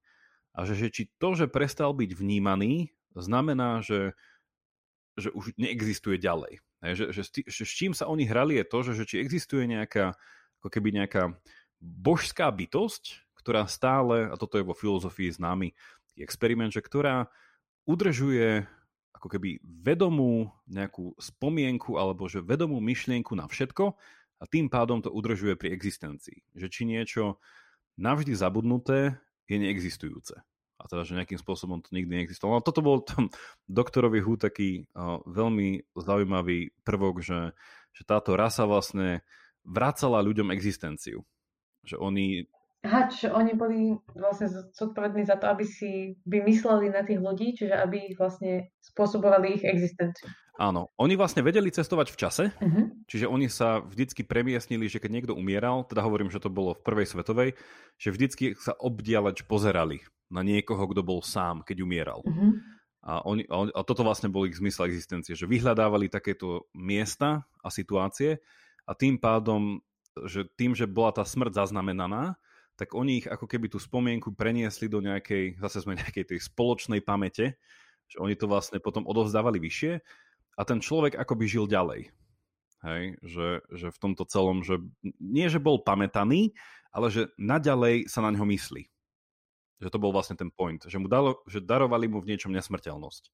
Tým, že ďalej, ďalej je nejaký rezervoár myšlienok a spomienok, kde ten človek e, pretrváva. Uh-huh. No je to také, už sa začínam smiať nad týmito popkultúrnymi referenciami, no je to, je to, nie, je to niečo ako Mama Koko, ak si videla. To som vôbec ak si... Á, tak to je taká rozprávka, to si pozri. To je o tom e, mexickom sviatku tých mŕtvych. Á. Že vlastne, že keď na teba prestanú pamätať tvoje, tvoji potomkovia, tak prestávaš existovať aj v posmrtnom živote že to bola zase taká hra s tým, že aj po smrti je tvoja existencia stále závislá na to, že niekto na teba myslí.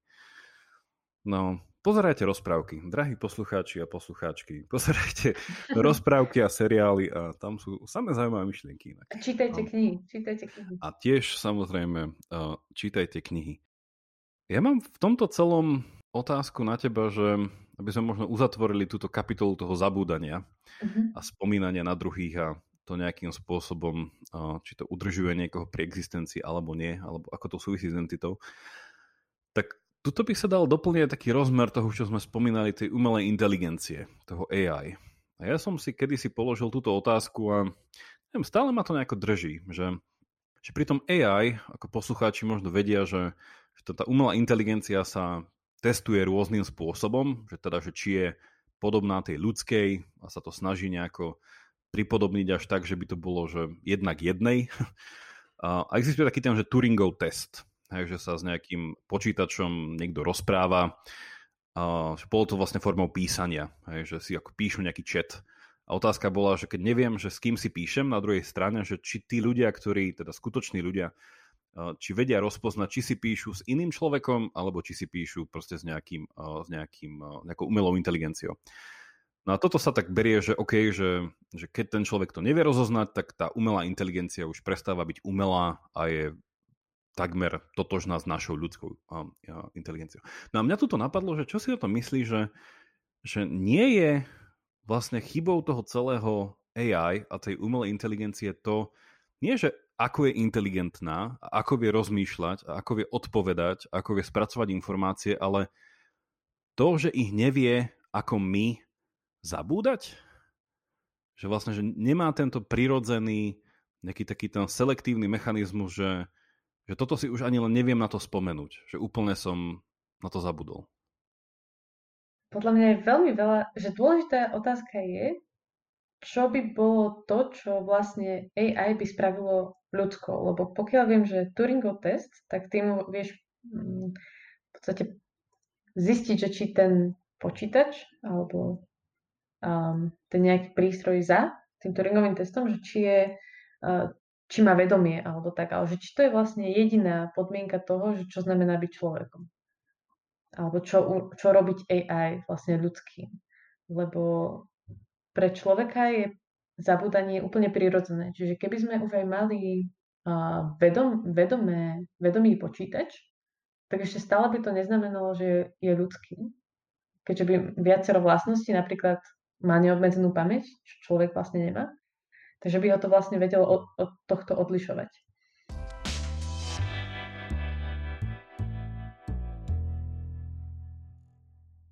Podľa mňa je v tomto inak celkom zaujímavý, že čo sa týka toho AI, ďalší popkultúr, ďalšia popkultúrna referencia je seriál Westworld, kde vlastne, neviem, či si to videl, ale tam... Um, tento som už videl. Tento si už uh, Tam vlastne uh, vytvorili úplne nový svet, kde sú v podstate roboty, ktoré um, sú vlastne ne, na nerozoznanie od človeka. Ale vlastne je tam aj tá otázka stále, že čo vlastne vie urobiť toho robota človekom. A v, na konci, myslím, prvej série je to presne, že taký ľudský cit, že, že schopnosť mať rád, alebo že, že ti záleží na niekom. A že je to fascinujúce v tom, že že podľa mňa to treba od, odlíšiť, že, že to, že či AI by si vedelo, vedelo zabúdať, že keby sme tam pridali túto vlastnosť, že či by to napríklad už stačilo. Či by tam nebolo potrebné pridať ďalšie veci, ktoré by urobili to AI ľudský. Um, že, neviem, vidím tam v tom tie, tie rozdiely také nuansovité, že čo vlastne AI vlastne môže byť, že väčšinou sa bavíme len o tom, že či vie byť vedomé či môže mať tú consciousness alebo to sebavedomie. Ale že to možno ešte nie je všetko, čo robí človeka človekom. By sa to mohlo asi eh, ako pomenovať tou, tou frázou, že je to nevyhnutná, ale nedostačujúca podmienka. Áno, áno. To je veľmi veľa vecí sa skúma. že, že, že mi to príde fakt také, že, že predstaviť si človeka, ktorý má ako, lebo naozaj, že keď pod tým AI, ten artificial intelligence, tá umelá inteligencia, keď že nič to inak, že nič to lepšie neznázorne ako veľmi výkonný počítač. Takže to je mm. ono, že mega kalkulačka. Presne a, tak.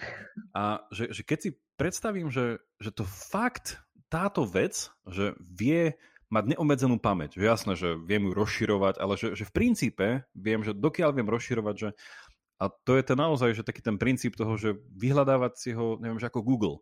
Zadám, vyhľadám, nájdem. Viem, že proste je to skoro, že to vyhľadávanie je proste, neviem, v tisícinách sekúnd alebo koľko. A že keby takto mal fungovať človek, že vie si vyvolať zo svojich spomienok na, naozaj na kliknutie myši, alebo na stlačenie enteru, že, že nejakú spomienku a tie všetky sú tam stále. Hej, že od, odtedy, čo sa naučil vnímať a vytvárať si teda túto hasmu, že mne to tak prichádza, že tento človek by sa zbláznil. Že proste, to je taký ten pre mňa, že, že prototyp blázna. Že koho považuje za blázna? Že to je ten človek, čo nejakým spôsobom, že, že neustále vie všetko, alebo nejakým spôsobom, že, že, proste, že, sa, že nevie nejako odpútať od, no neviem, či to už dobre vysvetľujem, ale uh, že skôr by mi to prišlo, že to nie je vylepšenie, hej? ale mm-hmm. práve naopak, že niečo ten človek stráca. Hej, presne, podľa mňa toto je ono, že ty vieš, že máme veľa ľudí, ktorí sú vlastne uh, na, takí géniovia, ktorí si vlastne majú napríklad fotografickú pamäť a všetko si pam- takmer všetko si pamätajú. Alebo, alebo ľudia, ktorí majú rozvinutú nejakú časť uh, inteligencie myslenia. Napríklad uh, vedia prekresliť uh, úplne do detailu fotografiu, ktorú videli. Úplne do detailu. Uh, to kvôli tomu, ako vlastne im pracuje mozog. Ale je pravda, že všetci títo ľudia sú nejakým iným spôsobom, nazvime to, že uh, poškodení. Tým, ako majú vylepšenie napríklad tej pamäti, tak majú naopak, že znížené napríklad EQ, čiže tú emočnú schopnosť, alebo a že, že nie, nevyhnutne znamená zlepšenie pamäti alebo napríklad zlepšenie nejakej výpočtovej schopnosti, zlepšenie prežitia v tomto živote. A to tak sa hovorí o, teda pri štúdiu, pri štúdiu autizmu, že vlastne o, väčšinou autisti, však je to spektrum veľmi rôzne, a, ale je istá skupina autistov, ktorí majú vlastne zlepšené kognitívne schopnosti, čo sa týka napríklad myslenia, premýšľania, také, takého toho rácia. A že tak hovorí, že sa kumulujú v takých oblastiach, ako je napríklad Silicon Valley a, a podobne. A tým pádom, že, že väčšinou takíto ľudia úplne často nevedeli prežiť kvôli tomu, že sa nemohli rozmnožovať, keďže si nevedeli, nájsť, nevedeli vytvárať zdravé vzťahy. Ale tým pádom, že v dnešnej dobe je toto niečo, čo je vlastne evolučne viacej priťahované, tým pádom, že proste je to niekto, kto má kompetenciu nejakú, vie sa proste, um, že má na tom hierarchickom rebríčku, že je niekde vyššie, tak sa vlastne aj preto vlastne máme viacej možno um, ľudí s autizmom, ale teda to je úplne, že uverené, skôr je to taký, taký myšlenkový experiment, že či by to takto mohlo byť. Ale že no, že človek, ktorý, ktorý by si všetko pamätal, tak podľa mňa by nebol už úplne takým človekom, akým sme že niečo iné by mu chýbalo.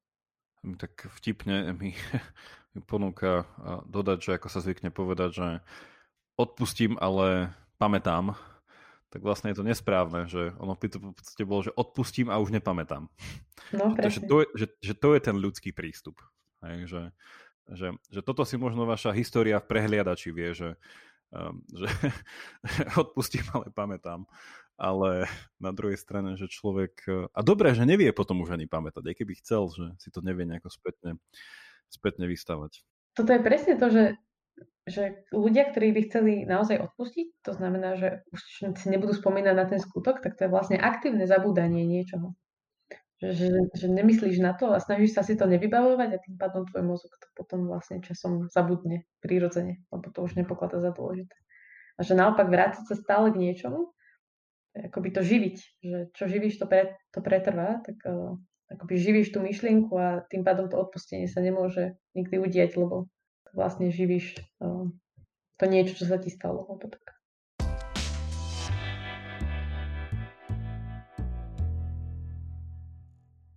Povedala si to čarovné slovičko mozog.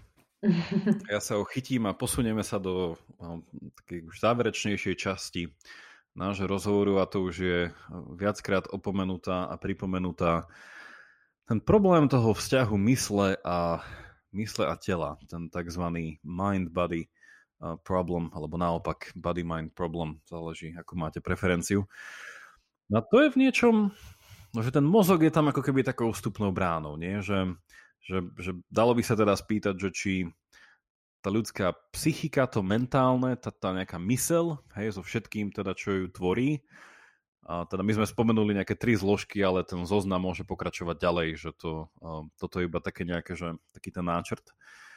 Že či to je to ten mozog, a či na druhej strane potom, ak to je ono, tak je to všetko nejakým spôsobom zredukovateľné na uh, nejaké tie uh, procesy, ktoré v podstate by boli nakoniec úplne, že fyzikálne, že zmerateľné, pozorovateľné, nejakým spôsobom uh, aj reprodukovateľné následne, hej, že môžeme ten mozog aj vytvoriť uh, niekde ďalej. Napríklad v tomto taký um, známy aj filozof John Searle povedal, že, že on si myslí, že budeme vedieť napríklad zreprodukovať vedomie a vytvoriť proste nejaký vedomý prístroj.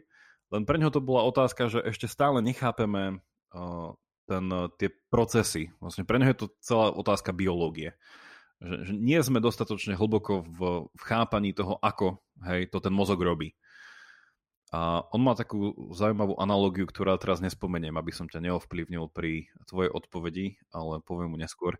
Tak čo si myslíš, že v akom vzťahu je teda aj v otázke tej pamäti, teda to je možno, asi to je tá ešte lepšia otázka, že keď je to vzťah mysle a tela a z tej mysle sa teraz pozeráme na tú pamäť, že je podľa teba pamäť naozaj, že, že fyzikálna? Že je pamätanie, rozpamätávanie Ehm, je to v niečom tak fyzikálny proces ako, ja neviem, ako trávenie?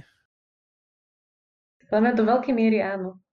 Um, že do veľkej miery naozaj tie, ten, že nevieme úplne oddeliť um, tú pamäť tak, ako ju vnímame v našom mentálnom svete a oddeliť ju v podstate od toho, čo ju predstavuje v tej hlave, čiže tie, tie nervové spojenia.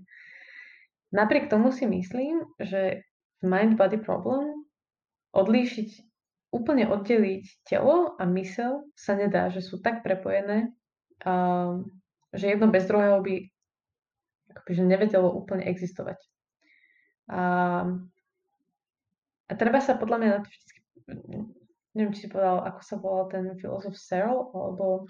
John, John Searle, no. Um, je pravda, že keby sme aj napríklad že poznali úplne presne, že ako ktoré neuróny kedy um, uh, fajrujú, alebo teda ako sú aktívne, ako sú poprepájané v nejakom mozgu a že čo by to vlastne celé znamenalo, tak vždy, a to vieme už aj z fyziky, aj, aj zo štúdia um, mozgu, že celok je viacej ako len súbor jeho častí. Čiže zredukovať uh, tú mysel iba na ten mozog by nebolo úplne správne, lebo ten, ten celok, tak ako som to aj predtým hovorila, že ten celok vlastne má um, úplne nové, akoby vykazuje nové správanie ako len tie jednotlivosti.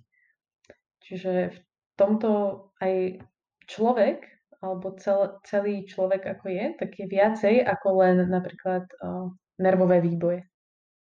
Tak skúsim to možno potlačiť takým jedným klasickým prístupom. Ja neviem, či je to v dnešnej dobe nejaký konsenzus, ale že v riešení tejto otázke toho mind-body problému posluchači nám musia odpustiť tento angloid, ale je to také zaužívané uh, spojenie, uh, to problém mysle a tela, tak je tzv. No z tých riešení je tzv. že uh, epifenomenalizmus. To v podstate taký vlastne prístup k tomu, že mind-body problem vlastne neexistuje, Hej, že to riešenie, ktoré tento epifenomenalizmus uh, uh, poskytuje, je ten, že, že vlastne ten riešenie je také, že v podstate mysel, alebo to, to, to, myslenie je v podstate uh, tzv. Že epifenoménom, že to vlastne že niečo, čo produkuje to telo. Hej, že je to od toho odlišné, ale vlastne v nejakej kauzálnej súvislosti je to práve to, sú to vlastne nejaké deje v svojej povahe fyzikálne, a teda ešte keby som to premenil aj čo konkrétnejšie, tak biochemické, tak sú to vlastne tieto procesy, ktoré generujú potom všetko, čo by sme mohli nazvať, že mysľou. Tým pádom, že je to jedno na druhé zredukovateľné, čiže tento epifenomenalizmus by povedal, že uh, konec koncov nejde o dualizmus, že vlastne, že niečo ako nejaká mysel ani nie je, že nejak, alebo nejaké že mentálne, že to nie je nejaká substancia v tomto svete, Čiže konec koncov je to e, fyzikálny svet, ako ho vieme študovať e, prírodnými vedami, a že táto mysel je iba nejakým spôsobom takýto epifenomén. Že je, a ten proces nechápeme, hej, že ešte úplne že do detailu, že, že ako, je to, e, ako je to nejak úplne že kauzálne prepojené, ale podľa tejto teórie vlastne mentálne je plne závislé na fyzikálnom. Hej, že a, a tam sa potom úplne že ponúkajú tie ďalšie pozície, hej, že okrem tohto epifenomenalizmu by to bola, že potom nadradenosť, že nejaký že idealizmus, že nie, že práve je toto mentálne, ktoré stále udržuje aj to fyzikálne. Hej, potom by tam mohol byť nejaký ten eh, dekartovský dualizmus, že obidve tieto veci sú od seba nezávislé, kauzálne, ale sú. Že ako máme mysel, tak máme telo.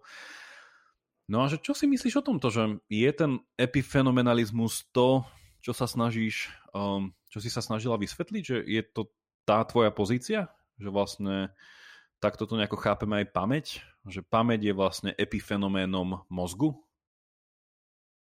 Úprimne, že ja mám asi viacej otázok ako odpovedí, čo sa týka mind-body problem, ale ak epifenomenalizmus hovorí, že, že vlastne mysel je iba um, nejakým fenoménom tej hmoty, ktorá, ktorá ho priamo ovplyvňuje, tak podľa mňa to musí byť aj naopak. Alebo to aj je naopak, že, že tak ako hmota ovplyvňuje tú mysel, tak tá mysel ovplyvňuje naspäť tú hmotu.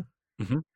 Um, Čiže neviem, že či toto je úplne v rámci tej, tohto filozofického to by, smeru, asi, to by ale... asi sedelo, len tam by potom oni stále dodali, že ale aj tá mysel, nakoľko vie ovplyvňovať to v úvodzovkách telo, tak aj tá mysel je telesná tým pádom. Že tam sa vlastne, toto sa tým pádom rieši, lebo celá otázka toho nášho nešťastného mind-body problému, ako nám ho už uh, zosnulý Descartes nechal, keďže to je jeho dedičstvo, tak vlastne jeho hlavný problém je ten, že nám nepovedal v tomto úžasnom rozdelení, že ako so sebou tieto dve časti reagujú. Že ako sa, ako interagujú. Keď poviem, vlastne sám sebe si poviem vstaň a vstanem, tak to bolo čo? Že to bolo moja v úvodzovkách mysel, ktorá hovorí môjmu telu, že vstaň, alebo to proste bolo celé, že no a toto je tá hádanka, no, ktorá sa stále teda nikomu nepodarila úplne, úplne, úplne rozriešiť ale o toto tam nejako ide, no. Že, že čo, je potom, čo je potom tou základnou nejakou, tým nejakým prvkom, ktorý je kauzálny v tomto celom? Tak akože nemám na to úplne odpoveď. Um, tak intuitívne by som ti povedala, že, že nie je toto isté. Že mysel a, a mozog sú není presne tie isté veci, ale že spolu musia úzko súvisieť. Uh-huh. Lebo to proste vidíme v tom svete, nie? Že keď máš poškodené nejakú časť mozgu, že sa to pretavuje do toho, ako napríklad myslíš, alebo že nemôžeš myslieť a tak ďalej. Ale zároveň vidíš aj naopak, že keď napríklad niečo chceš, alebo teda, že uh, svojou psychikou vieš ovplyvňovať to, ako napríklad ti funguje telo. Od proste toho, že si vieš vyvolať nejaké symptómy, alebo naopak ich potlačiť.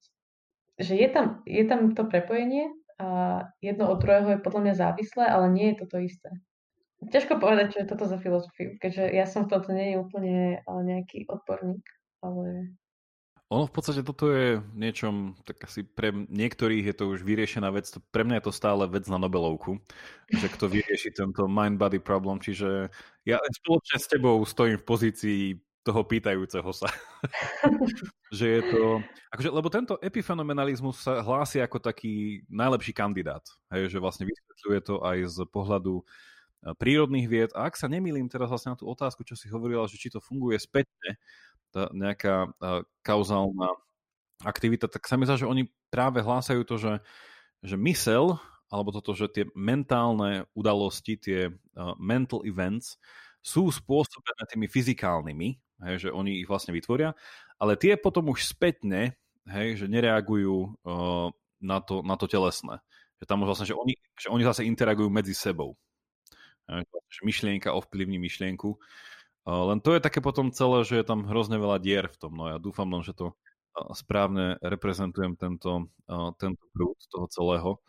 To by bolo potom zaujímavé, že čo bolo vlastne, nie že čo bolo prvé, ale že ako teda, ktorá myšlienka, ktorú, že ako tá hmota ovplyvnila akú myšlienku a ako to vlastne celé spolu začalo hrať, nie? A v tomto vlastne, keď sa bavíme o tej pamäti, že, že akým spôsobom informácie, ktoré ja si viem vyvolať v pamäti, alebo teda si ich uložím, uh-huh. ako tie hodné zapamätania, že, že akým spôsobom potom táto informácia vie vlastne ovplyvniť moje nie že rozhodovanie, ale konanie. Uh-huh. Hej, že to by bol vlastne ten prípad toho nášho mind-body problému. Že ako, že prečo som tým pohnutý niečo robiť? Alebo ako pohýňa. Uh-huh. A prečo niekoho by to pohlo a niekoho iného nie? Aj to, no, aj to by ešte celé bolo uh, zapeklité v tom. Ale že ono v niečom je to, hm, to že stará otázka, že asi, že asi možno, ja tak dúfam, že neurovedy nám v tomto dajú ešte väčšiu, ešte väčšiu odpoveď, ako máme teraz, ale Neviem. napríklad toto Serla, tá, tá analogia, ktorú som spomínal, ktorú som chcel povedať, že pre ňoho, bo pre ňoho bola teda otázka v tom, že, že akým spôsobom mozog vytvára vedomie. Mm-hmm. Ak vedomie je to ten súbor nejakých mentálnych uh, tých, tých, tých vecí, tak on to porovnával k tomu, že že, že, že vzťah mozgu a vedomia je podobný ako vzťah žalúdku a trávenia. Mm. že to, čo robí žalúdok, je, že trávi a to, ako to robí, vieme proste nejako chápať, ale súčasne samo o sebe trávenie nie je žalúdok. Mm-hmm. ale to niečo, čo sa deje v žalúdku, čo žalúdok vlastne umožňuje, ale je to niečo iné od neho. Ale zase, že akým spôsobom iným od neho, že stále treba žalúdok na trávenie. Hej, ale um, no a tu je to potom, že on by povedal, že zase, že mozog je zodpovedný za, na to, za naše vedomie, ale naše vedomie nie je náš mozog. Hej. A toto by bol ten proces, aj ktorý sa asi ten uh, epifenomenalizmus snaží vysvetliť, ale je to, no, je to v niečom až uh, až metafyzická otázka, ktorú asi neurovedy nebudú veľmi študovať. Nebudú veľmi študovať. No. Hej, no to je tiež ešte je dobrá otázka, že či táto otázka je dobrou otázkou pre neurovedy. Bo vlastne Karol Popper založil vlastne, um, alebo teda vymyslel tú um, filozofiu, že vlastne vedecká otázka je iba taká, je dobrá, dobrá vedecká otázka je iba taká, ktorá je vyvrátiteľná alebo nejaká hypotéza, ktorá je vyvratiteľná. A tým pádom, že, že ako by sme mali tú hypotézu a či ju vôbec vieme vy, vyvrátiť. A že či to vlastne není viacej otázka pre, uh, pre filozofiu. Alebo pre nejaký možno pre filozofiu neurovied. pre nejaký spoločný. Áno, áno. Že toto vlastne falzifikovať by bolo no, falzifikovať. veľmi, uh, veľmi, veľmi náročné. A, a v tom je to akože pre mňa, že krása aj v tom celom, že či už teda cez tú pamäť konkrétne, nakoľko sme videli, že je to áno, že na jednej strane vec, ktorá sa dá študovať cez prírodné vedy, na druhej strane je to ako keby niečo, čo no, presahuje len samostatné, teda tie prírodné vedy, lebo i keď sa môžeme povedať, že ak psychológia by bola z istého uhla pohľadu, hej, že teda hlavne psychiatria, že už prírodnou vedou, tak by som povedal, že problémy identity patria tam, že to sú tí, ktorí mali riešiť. A ak sme sa bavili o tom, že pamäť je súčasťou ľudskej identity, tak potom je tá otázka, no, že, že či sú to iba napríklad, že lieky, hej, ktoré sú tou odpoveďou na problémy pamäte, alebo, ako sa napríklad ukazuje však v psychologickej praxi, v terapii je aj tá kognitívno-behaviorálna terapia, že či to na druhej strane, a teda a toto je to možno prírodným vedcom uh, niečo uh, spak ruky, že či to vlastne nerieši rozhovorom. Hej? A to už je, fúha.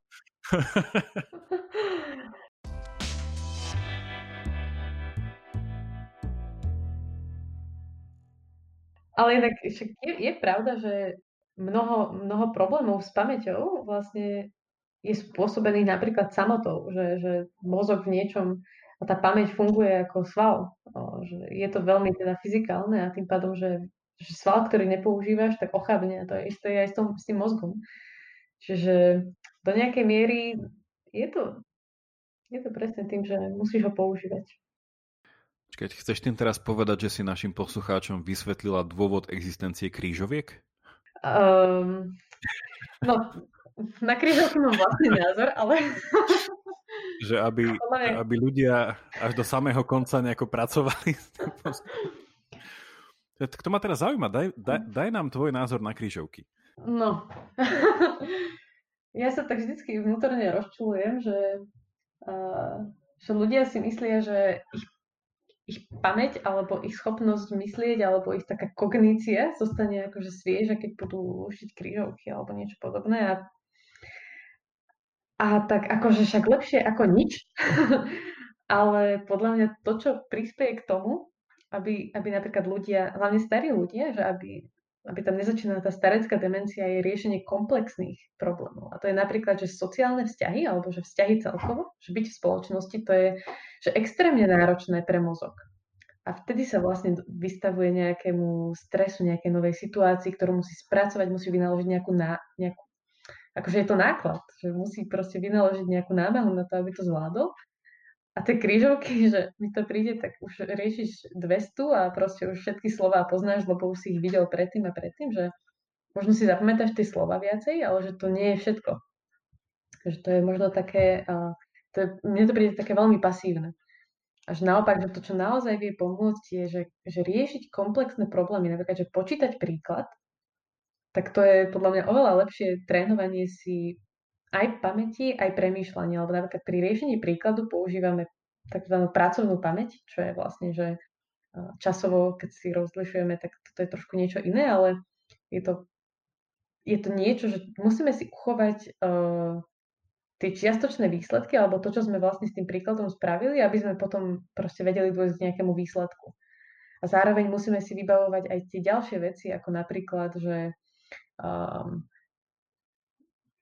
čo znamená plus, čo znamená mínus, všetky tieto operácie matematické. A tým pádom naozaj, že si stimulujeme viacero typov tej pamäti. Takže križovky sú um, dobré vyplnenie čata, sú lepšie ako nič, ale že ja by som osobne skôr odporúčala, že, že minimálne, že spoločen, spoločenský kontakt a napríklad, že čítanie kníh alebo premýšľanie o, o takýchto konceptoch alebo rozhovor sám o sebe, veď aj toto v niečom je také veľmi spontánne premýšľanie nad mnohými otázkami, že to je naozaj niečo, čo ten mozog provokuje. Veľmi pekné to, čo hovorí, že v niečom si to predstavujem vlastne v situácii s mojimi starými rodičmi, že, alebo teda nejaká projekcia na že vzťah k starým rodičom, že, že, že ako im aj že, že pomôcť možno dokonca viesť plnohodnotný život. Že presne, že si povedala to, to slovičko, že samota, že, že veľakrát, že samota s krížovkami je ten problém.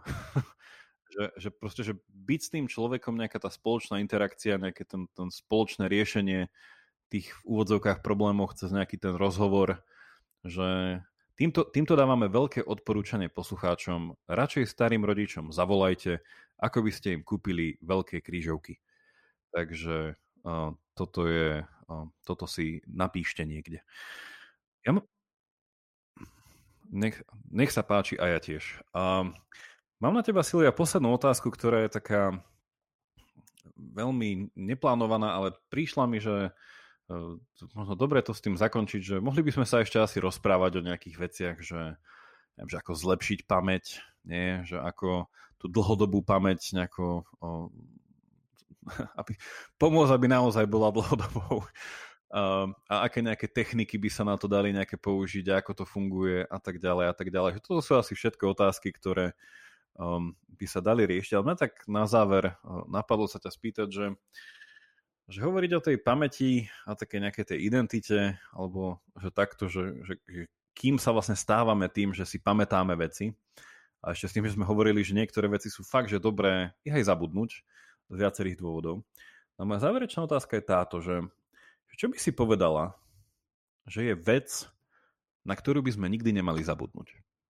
Jednu vec, keby si mal vybrať, na ktorú by sme nemali zabudnúť. Alebo povedané inak, čo je to tá vec podľa teba, ktorú by sme si mali určite pamätať? Ja by som povedala, že je dôležité, je dôležité pamätať si, že si máme pamätať. Že si máme pamätať, že si treba pamätať. Si mi dala vlastne takú meta odpoveď. Asi, asi tak, že, že je, je príliš veľa vecí, na ktorých by sme nemali zabudnúť, aby sme sa vedeli z nich buď poučiť, alebo aby sme vedeli, kam máme ísť. Ja som, minule som uh, čítal niekde, že napríklad, že jeden z, neviem, či to bolo priamo, ale sa mi dosť to dobre pamätám, nech mi odpustené, uh, že jedna výzva napríklad, že ktorá stojí pred uh, politickými spoločenstvami, hej, že napríklad, že ktoré sú demokratické, takže najväčším nepriateľom demokracie je strata pamäti.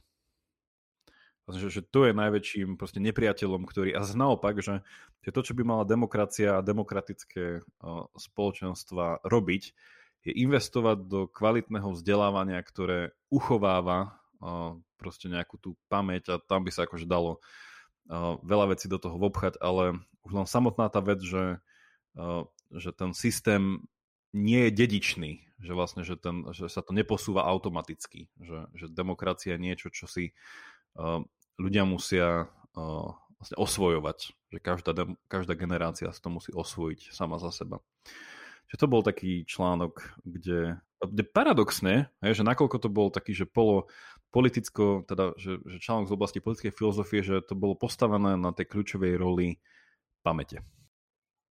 Áno, na to, na to, aby sme sa vedeli dobre rozhodovať, musíme mať veľa poznania a na to, aby sme ho vedeli použiť, tak si ho musíme pamätať. Čo, čo podľa mňa sa viaže k tej demokracii. Že keď chceme mať ľudí, ktorí rozhodujú o tom, ako sa bude žiť v tej krajine, že nemajú len nejakú, nejakých vyvolených zo svojho celého toho ľudu, tak naozaj by sme mali byť informovaní a mali by sme vedieť kriticky zhodnotiť, že čo je dobré, čo nie je dobré, čo by sme mali robiť, čo by sme nemali robiť a tým pádom si musíme pamätať. Keby sa ťa niekto ako vedca spýtal, že alebo keby niekto povedal ti ako vedkyni, že, že ty máš byť apolitická, tak povie, že ako ja, však pamäť to je súčasť správne fungujúceho politického spoločenstva. Že? Čo do mňa chcete? Um, Takže tak. Silvia, ja ti veľmi pekne ďakujem v prvom rade za tvoj čas. Uh, môžeme sa uh, teda tešiť z toho, že tento náš rozhovor bude tým, že bol nahrávaný, tak bude zapamätaný. Dúfajme. Uh, uvidíme, uvi, uvidíme časom, či možno by nebolo lepšie, aby sme na časti z neho zabudli, takže to uvidíme, uvidíme až časom, že ako sa to, ako sa to bude vyvieť. Ešte raz ti veľmi pekne ďakujem. Ak by sa niekto s tebou Uh, chcel ťa spýtať nejakú otázku dodatočne k tomu, že čas sme určite ešte vynechali, že akým spôsobom najlepšie ťa kontaktovať? Uh, úplne hociakým. Uh, môžete mi napísať cez e-mail, cez Facebook, pokojne na hociakých sociálnych sieťach. Ma zastihnete. Tak ďakujem ti ešte raz veľmi pekne a prajem ešte pekný zvyšok dňa. Ja ďakujem tebe, Jakub, a ďakujem, že ste nás počúvali. Majte sa všetci. Toľko na dnes a veľká vďaka za počúvanie. Ak máte ohľadom dnešnej dávky nejaký koment alebo otázku, neváhajte a napíšte mi ju cez našu facebookovú stránku alebo e-mailom na jakub zavináč pravidelná dávka.sk Už len pripomínam, že pravidelnú dávku môžete odoberať v podcastových aplikáciách ako Apple, Google Podcast či Spotify. Ak neviete ako na to, choďte na pravidelnadavka.sk kde nájdete jednoduchý videonávod. Teším sa na vás na budúce, buďte zvedochtiví a nech vám to myslí.